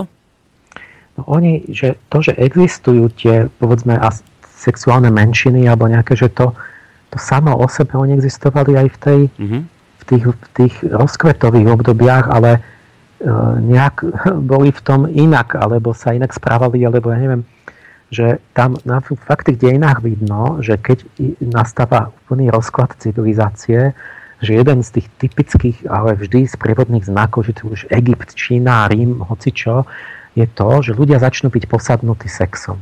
Mm-hmm. Ale všetci, a, a aj čaké, taká erotika vojde aj do sochárstva a takéto, že začne tá láska sa orientovať do fyzického tela.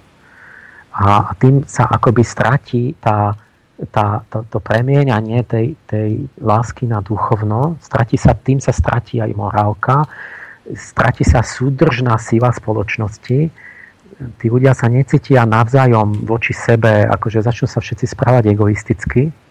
Štát sa rozpadne, každý sa stará o seba, necíti sa byť vlastenec alebo patriť k tomu druhému. Každý len, že s, s, pre seba, že aby on chcel len mhm. brať a nič dávať. A, a, to, a, a, a súčasťou toho, že, že aj heterosexuáli, že v tom Ríme, že ženy nechceli mať už matky, deti, že, že muži, na čo by som sa ženil, však spím s kým chcem. Mm-hmm. A, a, a, proste, a súčasťou toho býva potom aj to, že začne tá kolektívna posadnutosť sexualitou aj tými menšinami a úchylkami a odchylkami a vystúpia do popredia to, že aj viem, sa žení homosexuálne cisár a, a, a rôzne veci, ktoré boli akoby niekde v úzadí, alebo sa o to ľudia nestarali, mm-hmm.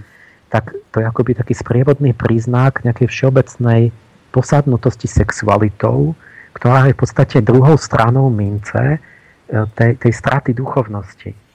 To sú spojené nádoby. Ale, ale ďalšia strana tej celej mince, že keď tá duchovnosť sa stráti a sa to e, akoby stane tá nutkavá sexualita všetkých možných druhov, kde už nestačí tá normálna, ale treba všelijaké tie úchylky mm-hmm. vymýšľať, tak, takže to znamená rozpad súdržných väzieb spoločnosti a teda zánik ríše. Mm-hmm.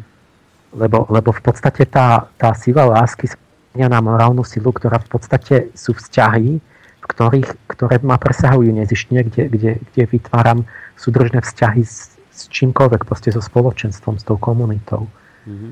Ako náhle sa, a to sa dnes deje, ja počúvam ďalšiu, povedzme, hociaký prieskum, že, že mladí nemajú deti, že oni čakajú, že až budú mať chuť, že až ich to bude baviť, že keď im to nerobí rád nejakú rozkoš, alebo proste toto, že oni nebudú mať a čo. V Španielsku tam sotva máte na človeka, máte na dvoch ľudí 1,2 dieťaťa, alebo koľko. A však si užijú a tak, prečo neviem, chuť nemajú. Čiže to je, to, to je úplný, už celé, celé tie hodnoty sa posunuli do hedonizmu tak, že že celé zmýšľanie, už si to ani nebadá, je, že však ja robím to, čo mi robí, roz, čo, čo pre mňa je, akože mi robí dobre. Mm-hmm. Že tu úplne, vôbec oni úplne zabudli, že vlastne to nie je len pre, že nie len pre seba žijem, že to nie je len pre mňa, že ja vlastne to robím napríklad aj pre budúcnosť ľudstva, pre to dieťa samotné, pre moju krajinu, že keď som vlastenec, ja, ja, ja neviem, pre, pre mnoho iných vecí, že, že nie som, ja nie som zmysel, posledný stredobod všetkého, moje, moje príjemné pocity sebecké. Mm-hmm. Takže, takže proste to, to, to, to, ten posun do toho hedonizmu naozaj úplne rozloží spoločnosť, lebo nikto s nikým nič nemá, každý len chce dostať a nikto nechce nič dať. Prečo on by sa mal obetovať pre čokoľvek, pre nejaké akékoľvek hodnoty spoločné, keď on chce len, aby dostával. Ale kto mu to dá, keď štát prestane fungovať s takýmito ľuďmi? Hmm. Čiže keď sa vytratí idea, vytratí sa svorník, ten kľúčový kameň katedrály, ktorý, ktorý jak to je Exuperiho citadele, že tam je niečo, čo, čo tých ľudí presahovalo, tak, tak, tak to, to tvorilo tú, tú katedrálu, tú citadelu tej spoločnosti, že tú spolupatričnosť. Mm-hmm. A na tom boli všetky tie veľké kultúry a my, my sme totálne ale mimo, úplne zlé, sme filozofickí idioti a samovrahovia. Ale už je to oficiálne teraz, že to takto má byť. Čiže my sme ako si pili blázon, utiek, že utiekol z, z bláznica a sedí na strome a píli si pod sebou konár, mm. lebo nechápe, že, že vlastne ide, že padne a sa zabije. Nechápe, toto čo je, robí. To je mm. dnes, akože naozaj toto mm. robíme. Vlastne tu celá, celá, celá perspektíva je, je vlastne ide, ide smerom dole. Mm.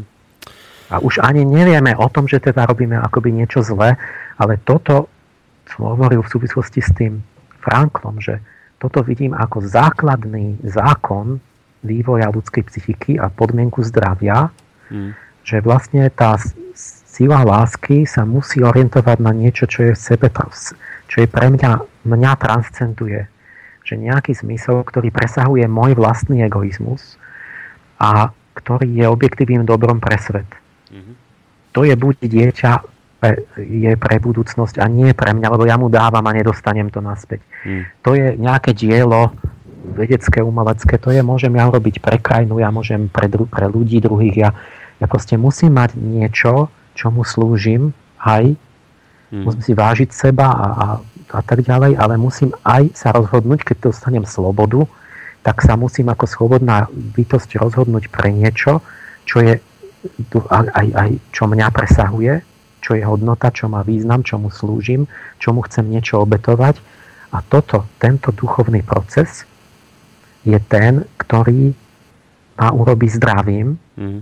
vôbec zdravým, lebo inak zaručenie duševne ochoriem, aj keď budem hovoriť, že tí chorí sú zdraví duševne, a nielen zdravým, ale to je proces tohoto úsilia o to o tú mm. obeď pre niečo, čo ma presahuje, do ktorého vstúpia slnečné bytosti, čiže Archaniel Michael, vďaka ktorým ja naplním zmysel môjho života, pretože urobím pokrok duchovný. Musím vás, pán Páleš, prerušiť, aj keď, aj keď ono, toto, čo ste teraz začali, tak to je hneď na celú jednu ďalšiu reláciu, ale iba preto musíme končiť, lebo už nám vypršal náš čas a toto chcem odkázať aj poslucháčovi, ktorý sa nám intenzívne snaží dotelefonovať. Žiaľ už dnes nie, pretože je 8 hodín a o 8 táto relácia končí.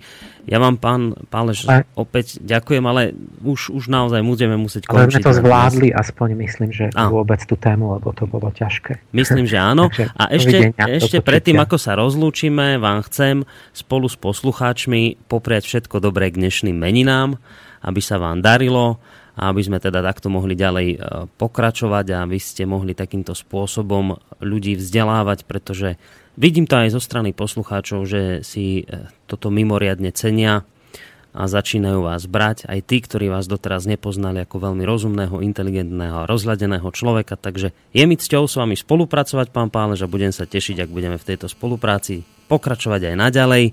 No a týmto prianím sa teda s vami na dnes lúčim. Majte sa pekne, do počutia. Ďakujem, do počutia.